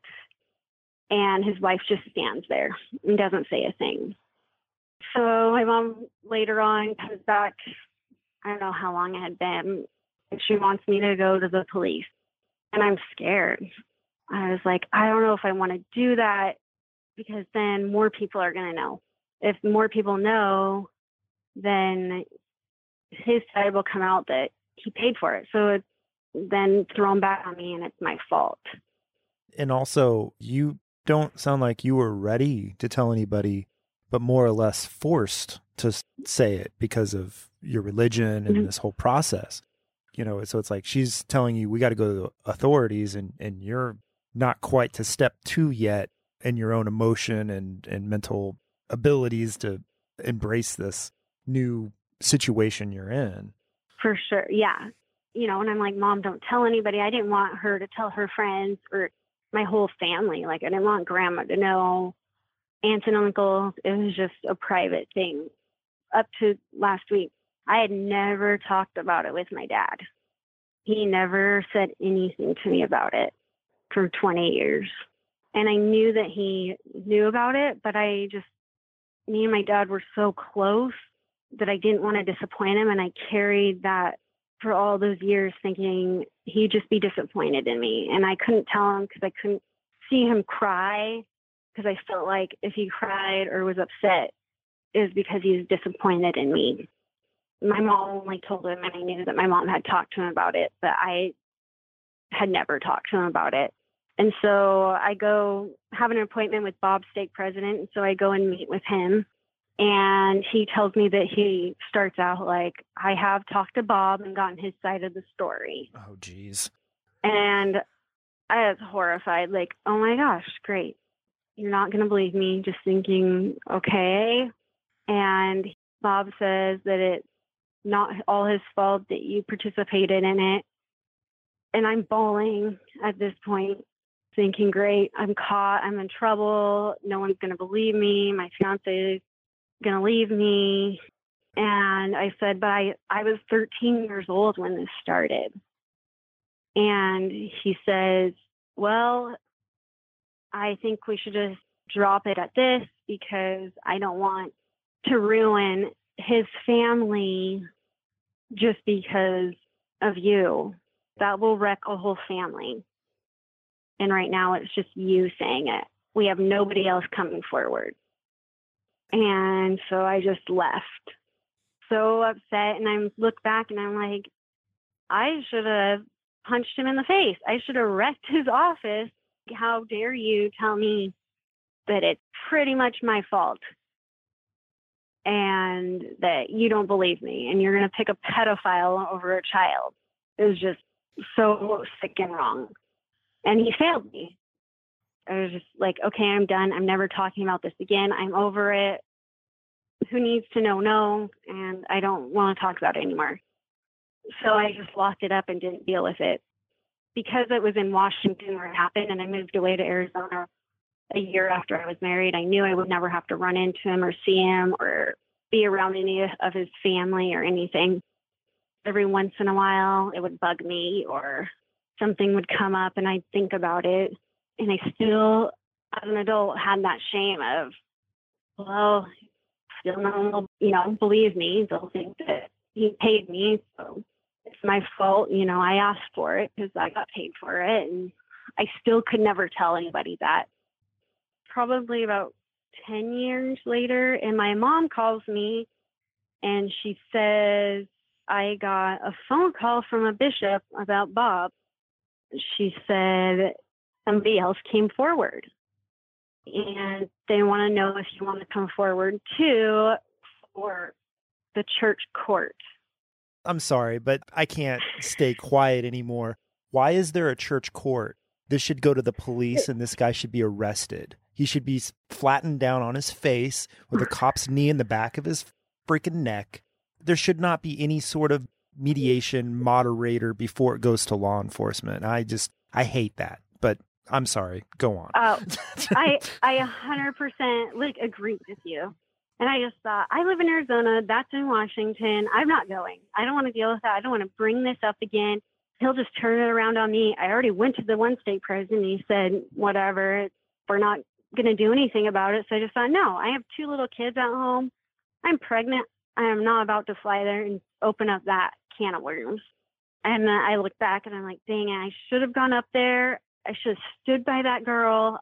I should have gone to the police with her, but I didn't do that. So I just kind of shut it away. and dealt with it. I could talk about it with people that I knew didn't know him or didn't know my family.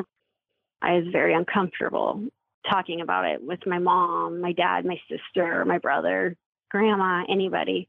And so when the Me Too movement came out and the big hashtag and people saying Me Too and their stories, and a lot of the ones that would come forward were in their 20s when something would happen to them. And I just remember being like, I'm a victim too, but I can't say anything.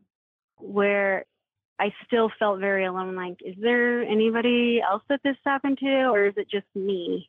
Because you hear the random people, but I didn't realize till now how rampant it is and how one in four girls are molested. I didn't know it was those statistics. And all the feelings came back. So October, the Me Too, I started hearing it, seeing the hashtag. November and December ate at me. I got all these feelings back of it happening. I would have nightmares seeing it happen to me again. I'd wake up in a panic and I just felt depressed and so stressed out about it. I was driving my kids to scout my boy and I had a seizure and I wrecked my car. And they did a bunch of tests and nothing was wrong. And so they say because of the stress that I was under from that situation and then just being a mom, being tired, Christmas is coming, all of that just my body just shut down and couldn't deal anymore was the diagnosis. And so my husband's like, you got to go to therapy. You know, you can't deal with it. You're not dealing with it. It's time to deal with it. And it's so hard for him to probably say that because it it can come off really poorly like right you know you got a problem you need to deal with it but it's i care about you and i want you to get help oh for sure and one thing i about my husband is that he saved me because if I didn't marry him, I probably would have continued with the drinking and the drugs, and who knows where I would have been. But he was my rock. He was going to push me to my potential and give me a family and help me to want to be better than just numbing that pain of dealing with it. And so I went to therapy and it changed my life. She changed my life. I can finally say it's not my fault, that it's his fault. He's wrong. I can shout on the top of the roof to everybody that Bob did this to me. He's a pedophile, and I want everybody to know it. Yeah. I have no shame anymore. And you shouldn't. You Yeah. really shouldn't. But I know it, it takes steps to get there. You can't just decide one day, I'm not a victim anymore. It's not that easy. And you need No. you need support. You need to counter that negative logic that you've been telling yourself your entire life because somebody else victimized you. It takes time. It's not easy. And that's one thing that I've learned through this whole process is there are way there's so many other victims out there that they still carry that guilt and that shame with them so they can't say anything or they're too scared to say things. And until you get that help or the support that you need, you'll never be able to. It's not something that you just get over, or people will say, Well, that was a long time. Aren't you over it?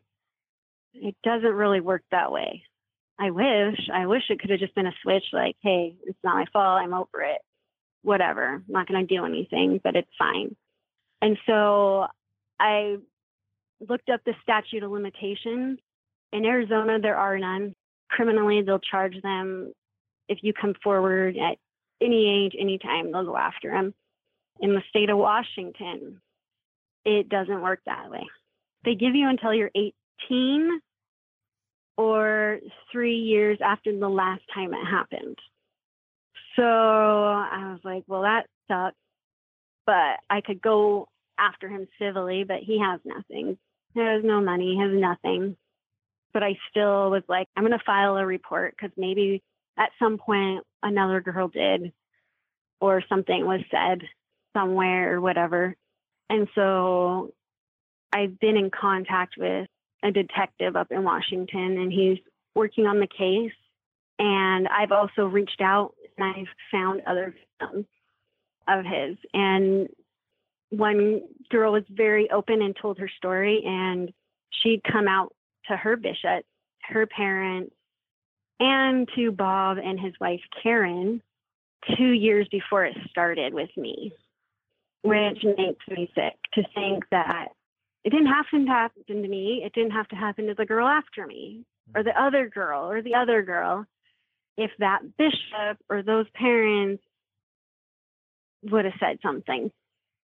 But I feel like a bishop that's in authority has that responsibility to go and tell, just like a firefighter, a police officer, a teacher, a counselor. They need to tell, period. I have a question. Is is he still married to his wife? Technically, I guess they are still married, but they live in different states. It's a very awkward, weird situation. They stayed married until their kids graduated high school. So just probably in the last three or four years, they've been separated, but they're not divorced yet. So there was that girl that came forward, and then the girl that I knew about that I babysat with, and then the other girl that came forward when my mom got that phone call from the bishop. We know her, but I've reached out to a lot of girls, and my fear is that if they're not in the right place, they can't come forward. They don't want to bring it up. Mm-hmm. They don't want their husbands to know if they never told them or their family because they still carry that guilt and that shame. And you were there. You understand the that mindset and it's screwed up. And I just would hope that with so many people coming forward against him, it would be taken seriously. And if nothing right. else, by filing the report, even if the report doesn't go anywhere, it's on file. So then, if a future victim accuses him, investigators can go back and say, oh, wait, something's here. You know, maybe he wasn't found guilty in the court of law, but it's a paper trail against him. And right. that's all we can really hope for, right? Right. And I I believe that he molested his daughter. I have some evidence of that that I'm not allowed to say at this time, but I'm hoping that she can get the strength through her therapy to be able to stand up and tell her story. And so I know that if his, his daughter can actually stand up and say something, then they will prosecute him in Washington because it's his daughter statute of limitation but, is yeah. kind of out the window on that one. Yeah. Right. So I want my story out there, but I want the story of the Mormon church to be out there. I want people to recognize that there are pedophiles among this church that everyone says everyone's so good and they're so nice and nobody would ever do that. They are everywhere. And I've heard not only just me, but another girl from a, she was molested by her stepdad and she came forward at 17 just like I did and it was brushed under the rug. It was okay, we got it. We'll handle this within the church, whatever that means. And let's not go to the police. We'll deal with it. And then her mom was just like, "Hey, you just need to forgive him. He's sorry." And she went off the rails. She started partying and left the church and everyone just thought she was this wild child. But i'm thinking no she was so wronged and so hurt. I would be the same way. If your mom is against you and everybody's telling you oh well just deal with it. It's your fault at the age of 10 starting to be molested by somebody? No. I don't care what the church is or your employer, whether that be, I don't know, the happiest place on earth or the military or whatever. You're engaged with this organization with the expectation that they're going to treat you as well as you treat them. And as soon as any organization says, we'll handle this internally, that's just double speak for we're not calling the police and there will be no justice at all. That's all that is. Exactly. And to this day, her stepdad still goes to church and is around kids all the time.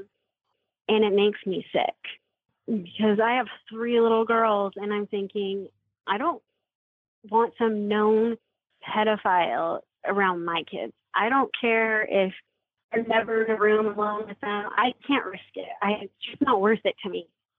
If it's a one percent chance, I don't care. I'm not going to risk that one percent chance for my my daughters. And I think that the church organization needs to start protecting the victims and quit protecting the pedophiles. Protect the children. Like, isn't that what the whole point of society is? Is to raise our children without being molested, without harm, and going after the bad guys. But as you see, they weigh their priorities differently. And that's the hard part is church you're taught that kids are number one. Never harm a kid. Harming a child is next to being a murderer. You know, when I hear, oh, we need stronger drug laws, we need stronger laws to show these criminals that they can't get away with these horrible things. And if we don't throw the book at them, then we're inviting people to do more wrong. And I just think, well, if you're going to let a rapist or pedophile get away with their actions, you're inviting more pedophiles to your organization. Exactly. They know they can get away with it. The hard part about molested and being molested, I feel like it's such a dark subject. People hear molested or as a child and they get very uncomfortable. I'm like, well, how do you think it makes the victims feel? Yeah. When you put such a darkness on it, it doesn't make me feel light or feel good at all. Like, why do I want to come forward and be known as the black spot? Oh shit, this really bad thing happened to her. No, let's talk about it. I feel like it needs to be talked about more so we can be just as a whole society to have the knowledge of what pedophiles are like, that they groom their victims, that they're not stranger danger, that there really can be everywhere that they're usually the best people. They everybody likes them. They stick out in the community. They have lots of friends. They have a good family because they use all those to hide behind and to make their victim like, I'm the shit. So you say anything and you're going to be the one that they won't believe and you'll make a fool of yourself. They use that and I don't think people know really understand all of that. If people do know, if they do understand, you know, hey, it's hard enough to talk to your kids about sex in general. It's hard enough to talk to them about drugs in general. And you can say, don't let anyone touch you. But if you can tell your kid, hey, here's what grooming is somebody's having inappropriate conversations with you, tell me about it it's like you're almost staving it off before it even starts. If we can get comfortable with talking about it and not just make it so taboo and so dark. I mean, this is the whole point of my freaking podcast. it's that's the hard part. Like in the Mormon church organization, you have these young women and young men starting at 12 to 18. And I'm like, have lessons on it, talk about it, let them know that if they are a victim, they're not alone, that you will help them, be there for them. And at the same time, the church needs to come out and be like, we're not going to stand for it. We're going to get you the therapy we need, and we're sending him to prison, period. It's such a simple statement and concept send pedophiles to prison. Yet it seems to be so hard to for them to do it. I don't know it drives me crazy. Just people also think victims just should get over it. And I'm like, it's not that simple. Your whole childhood is changed when something like that happens to you. I don't think people get that. I had a different childhood because he molested me. I didn't think like a normal kid anymore. I never had seen a penis before until I saw a grown man's penis. I mean, come on, that's not normal. You can't just forget about it. It steals your childhood from you. And your innocence, it's gone. You've lost it. And then you carry that secret with you if you can't tell anybody for how many years. I know this is kind of going backwards, but my mom is so on my side and she is ready to take him down is doing everything the finding him finding anybody that knows him or what he bob has actually fled to california he won't come back to washington surprise You got him on the run. yeah exactly but i also have a parent my dad that's not so much on my side it blows my mind that my dad had asked bob what did you do to my daughter? What happened? Gave him a chance to actually talk versus my mom, I'm going to kill you. You're pedophile. Telling Karen, you need to leave him, take your kids away. So my dad talks to him, and Bob admits to my dad that he says it only happened one time, and I only touched and sucked on her breast and she was 17 though. Tells my dad that. And my dad just chooses to forgive him. And I just found all of this out three months ago. It came out. And I was livid. I still am. My dad didn't believe me and he forgives a pedophile. And you can talk about it with the pedophile, but you can't talk about it with me, the victim my mom has never asked for details or what happened or any of that. She just believes me. She doesn't need all of that. Where, Dad, you really need all that? So I let him have it. I just let him have every dirty detail. And his comment is if I would have known that then, things would have been different. And I'm like, you know it now you know it now. How can you still say we need to forgive him? No. And he says he needs to forgive him for himself. And I'm like, no, you don't have to forgive him. He's a pedophile. He needs no mercy. He needs no. to be in jail. He needs to serve time for what he's done to me and all these other victims. I am not a father, but I do help raise my niece. And when she talks about dating boys, and she's even 19 at this point, I get a little protective of her. And I wouldn't want to hear any details of her dating life because that's just wrong in general. Right. Um, but if I did hear that a boy, not even an adult, but just a boy treated her wrong, they're not giving forgiveness from me and putting it in perspective of just being protective of my own niece or a daughter or a sister or whatever. It just sucks that he doesn't quite grasp the severity of the situation. Exactly. Most people that I tell, well, my dad kind of just says we have to forgive him and doesn't really want to talk about it. And oh, still talks to him to this day. Better add that part into it. Just blows my mind. Well, I did find out, totally backtracking, I found out that my dad was in contact with him before me being able to really talk about it. So, probably 10 years prior to just this year. I found out that from my sister that my dad was helping him financially and wanted to give his daughter that's 16 or 17 a car because they have no money for a car and she needs a car to get to school and work. Well, I came unglued and told him not to help them. He deserves everything that's coming for him. It's his fault that he has no money. He's a loser. It's his wife's fault for staying with him. Mm-hmm. You know he's a pedophile.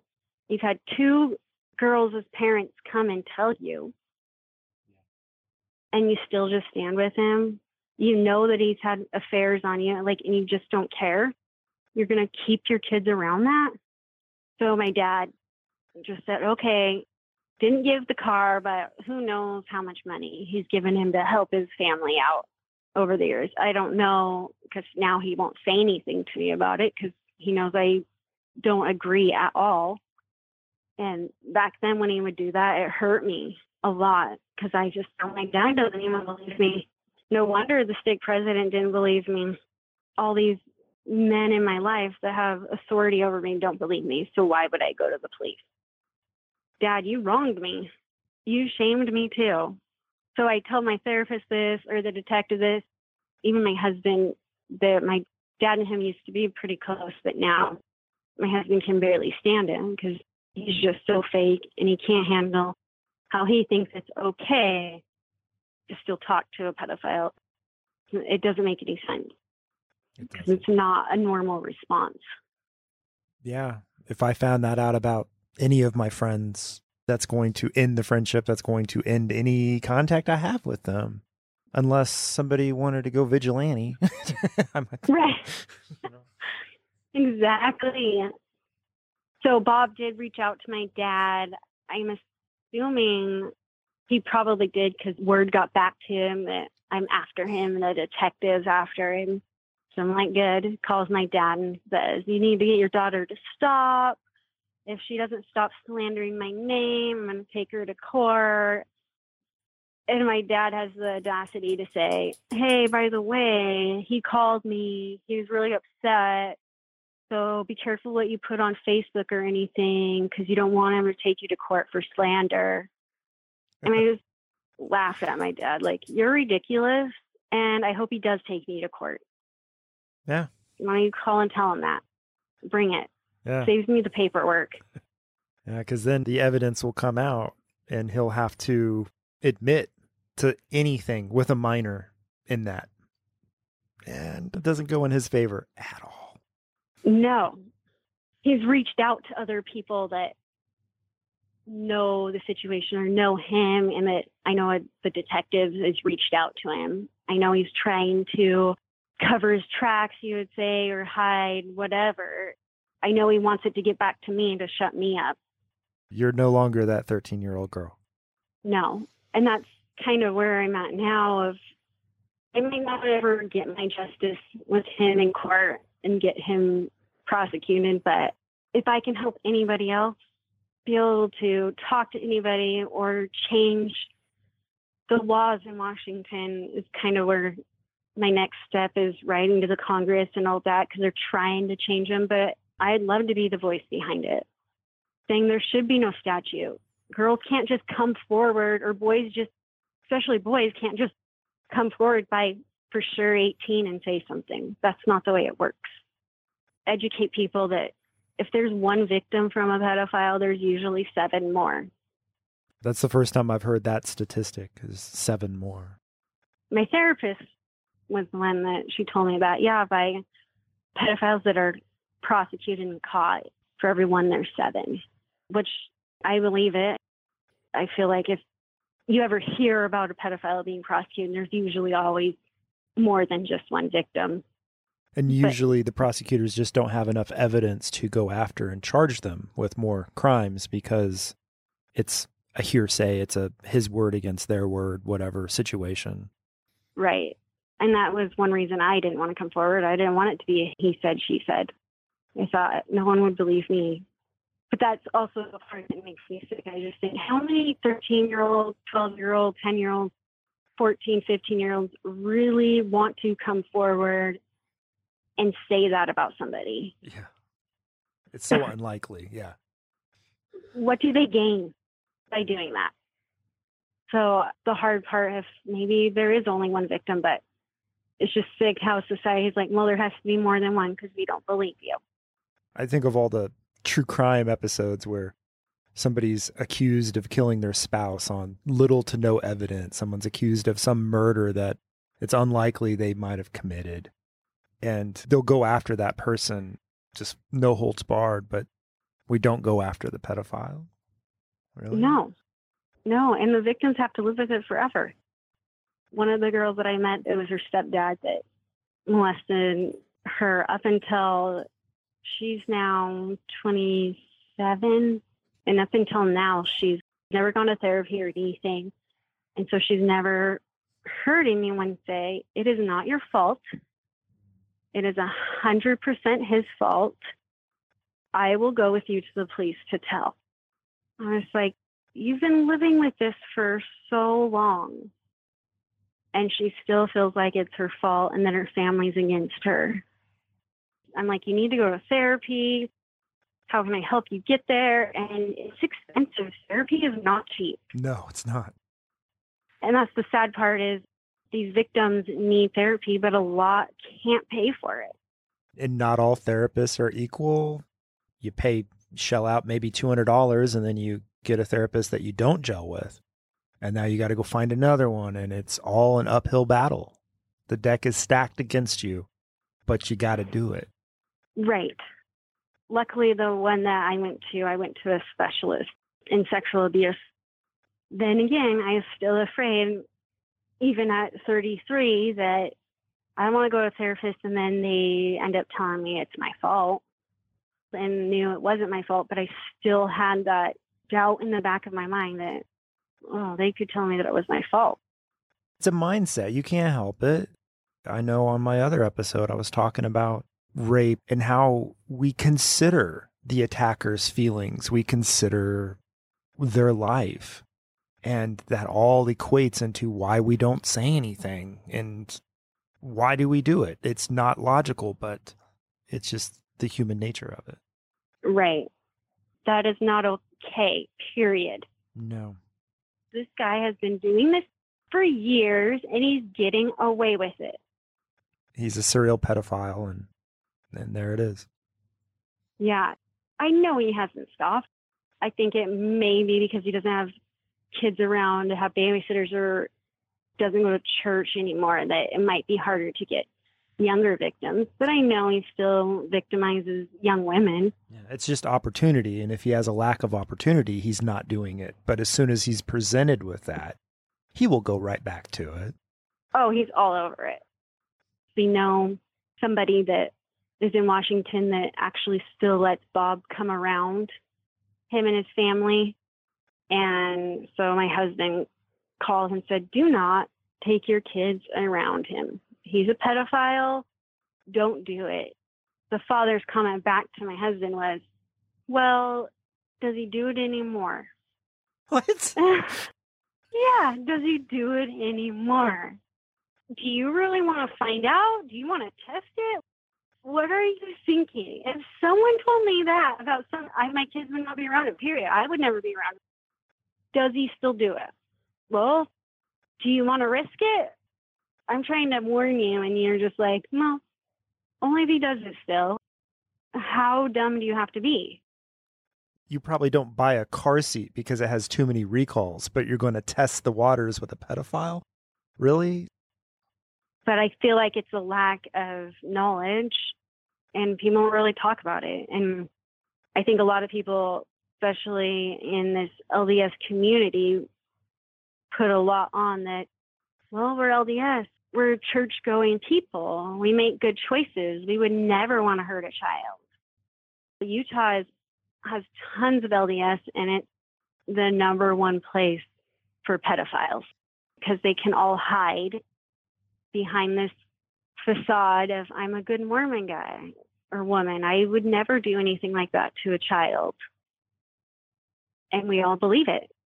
And they know we believe it. So that's why they stay active or be around kids to keep up their appearance. You've gone on the rant that I would have gone on. it's just, it's so ridiculous. It's hard for me because I have all this anger and resentment for the church and how they handle things. But at the same time, like I love the church and they do so much good, and it just frustrates me because I'm like, you guys can do so much better. You could be the organization that stands against pedophiles and lets victims know you are behind them and offer them therapy. I mean, the LDS Church has millions and billions of dollars. I'm like, you could offer the women that can't afford it therapy. You can help so many people. You could protect people if you would just believe their stories and their truths and what they have to say. But instead, time and time again, you just prove that you always pick the pedophile, always shame the victim. And it has to stop. I talked to one lawyer in Washington at the beginning of all this to possibly go after the church. And he had just finished trying a case about a guy that was a pedophile and to protect himself from getting caught, he would move his family to different states and go to different wards. And so once it would come out that that had happened, he would then pick up his family and they move somewhere else. I don't know exactly how it all came out, but he had moved to like six different states and had 17 different victims before he was prosecuted and the authorities knew about it. It makes me sick thinking these victims came forward and he just moves and is allowed to do it again because you people want to protect this man that's a good man because he's married and has kids and a wife. No. But at the same time, the church is very anti adultery. To never cheat on your wife, never cheat on your husband. Adultery, we don't stand for it. But molesting kids, well, we'll let that one go.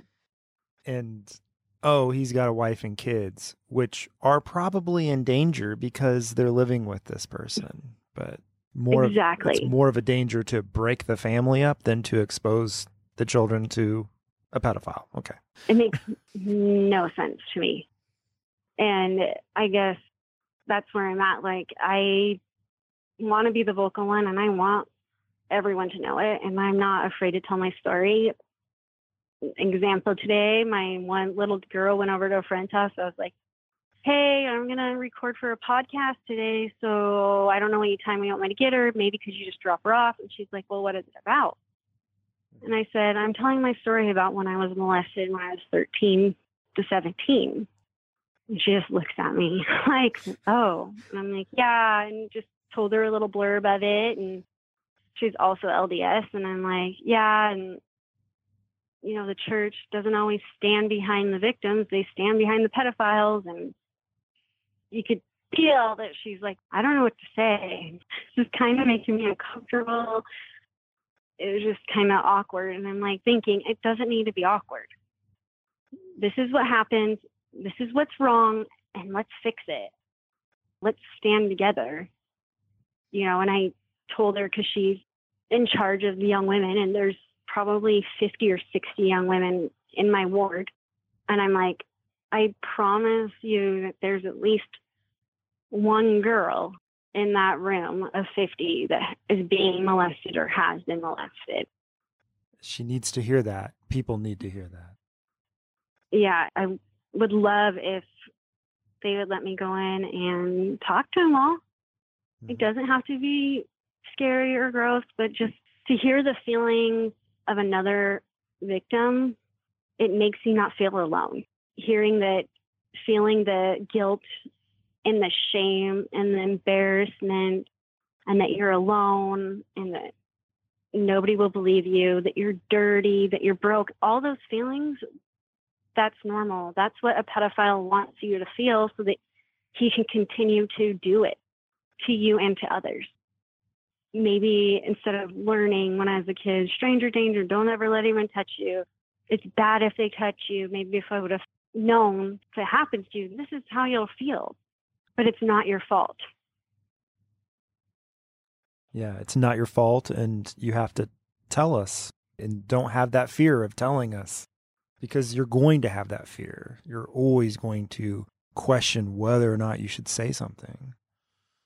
Exactly and talk more of pedophiles are usually, I mean, there are the ones that are the strangers that, you know, you hear those horrible stories, but a lot of times it's somebody they know, somebody that's around all the time. Be careful about the other people you have your kids around. because a lot of the pedophiles need time to groom them. And I don't think parents even know that a pedophile grooms a child. Some do, I'm sure, just walk up and do whatever, but there's always a step and a process and rituals that a pedophile has that they do to their victims.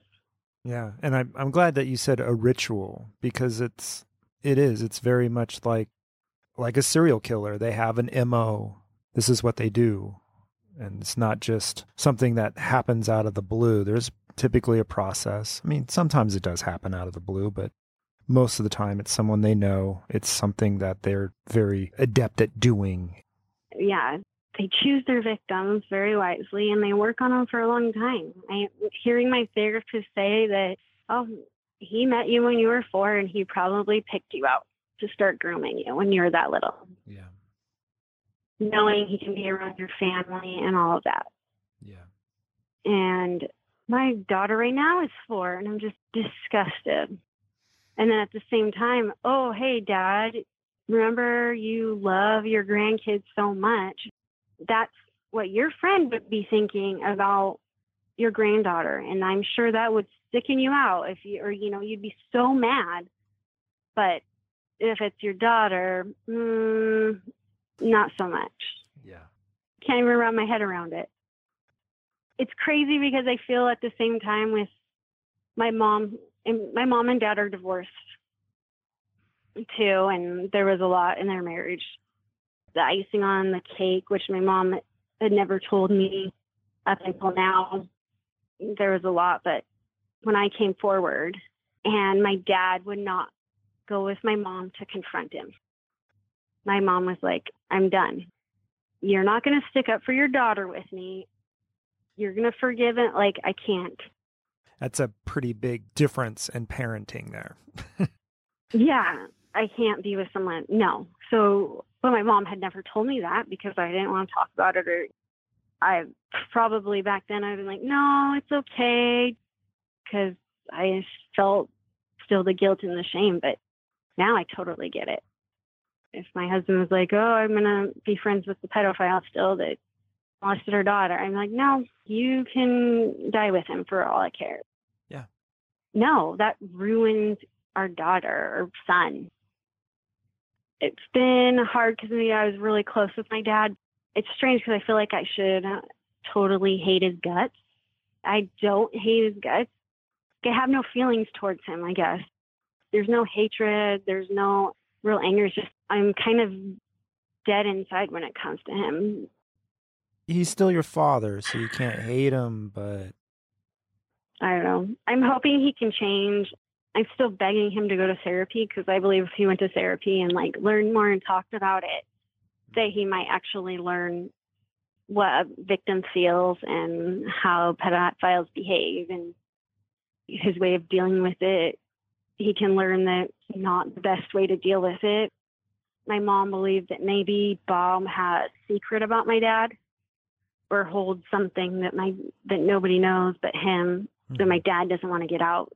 So he's kind of sticking by him. I think that he's just trying to have a logical approach to things and it's not something that you should even bother seeing both sides of. It's something that he just doesn't grasp at all because you know if he did agree with you who cares like what bob has over him? Right. The detective still is working on the case. He has found out more information and he's getting more but it's a process. Started in february and i thought great you know i found these couple victims. Okay we're going fast but it's kind of been at a dead stop for a little bit on my side of finding people, but for him, he's slowly picking at it and finding more information. But it's just such a long process. And I just want him to pay for what he did, or I want the girls that he victimized to be able to stand their truth and not be his victim forever and not let him have power over them for the rest of their lives. So we'll still keep searching for them, still trying to fight Washington to change. I know that they have a group that are standing up saying, hey, we need to have no statute of limitation. And I think I heard something uh, federally that they want to kind of change that everywhere. There's way more victims than we ever thought, and people are coming out about what happened to them 10, 20, 30 years later. They're finally coming forward, and then come to find out there's multiple victims after them, too. You know, when it comes to the statute of limitation, I understand that if any crime is so old that it's really hard to investigate it, I guess it's just prosecutors and, and law, the system just doesn't want to dedicate time to something that's so old. But even when I think of murder, which usually doesn't have any statute of limitation at all, you have the same problems with that. You have a lack of evidence, you have no witnesses around, nothing. But all you have is a dead body. But in any crime, you have a victim. And I don't understand how one can have a statute of limitation and another one doesn't. Exactly. Or just like you're saying, we're all about putting away drug dealers and throwing the book at them and they're evil, terrible people.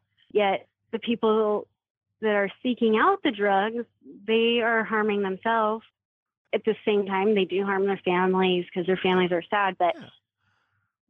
it's not a child being molested. Yeah. They didn't ask for it to happen. They didn't want to deal with it forever.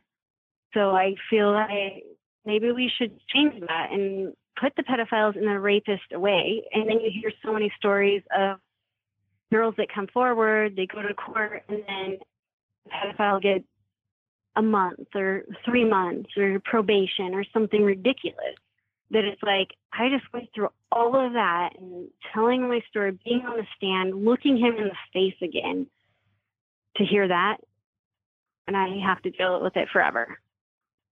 Something I come back to all the time of we always say rape and murder are the two worst things in society, but we punish other people hundred way worse than we do rapists.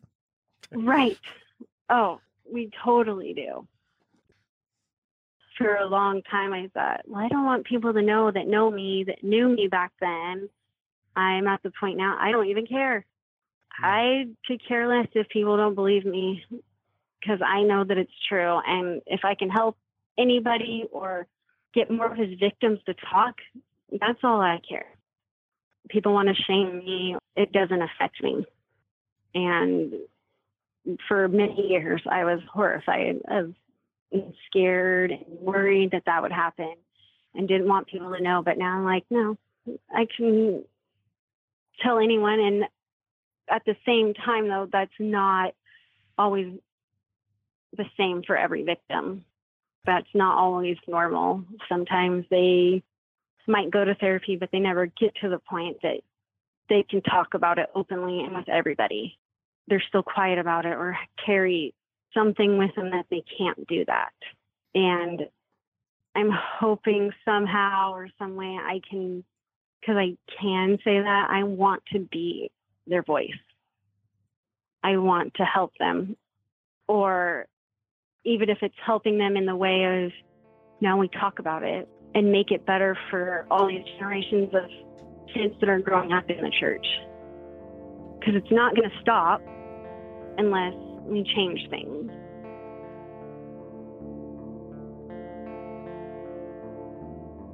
I'd like to thank all my guests and listeners for tuning in. So, the next episode should revolve around addiction and people struggling with rehabilitation. Hopefully, I'll have that episode out in a more timely fashion.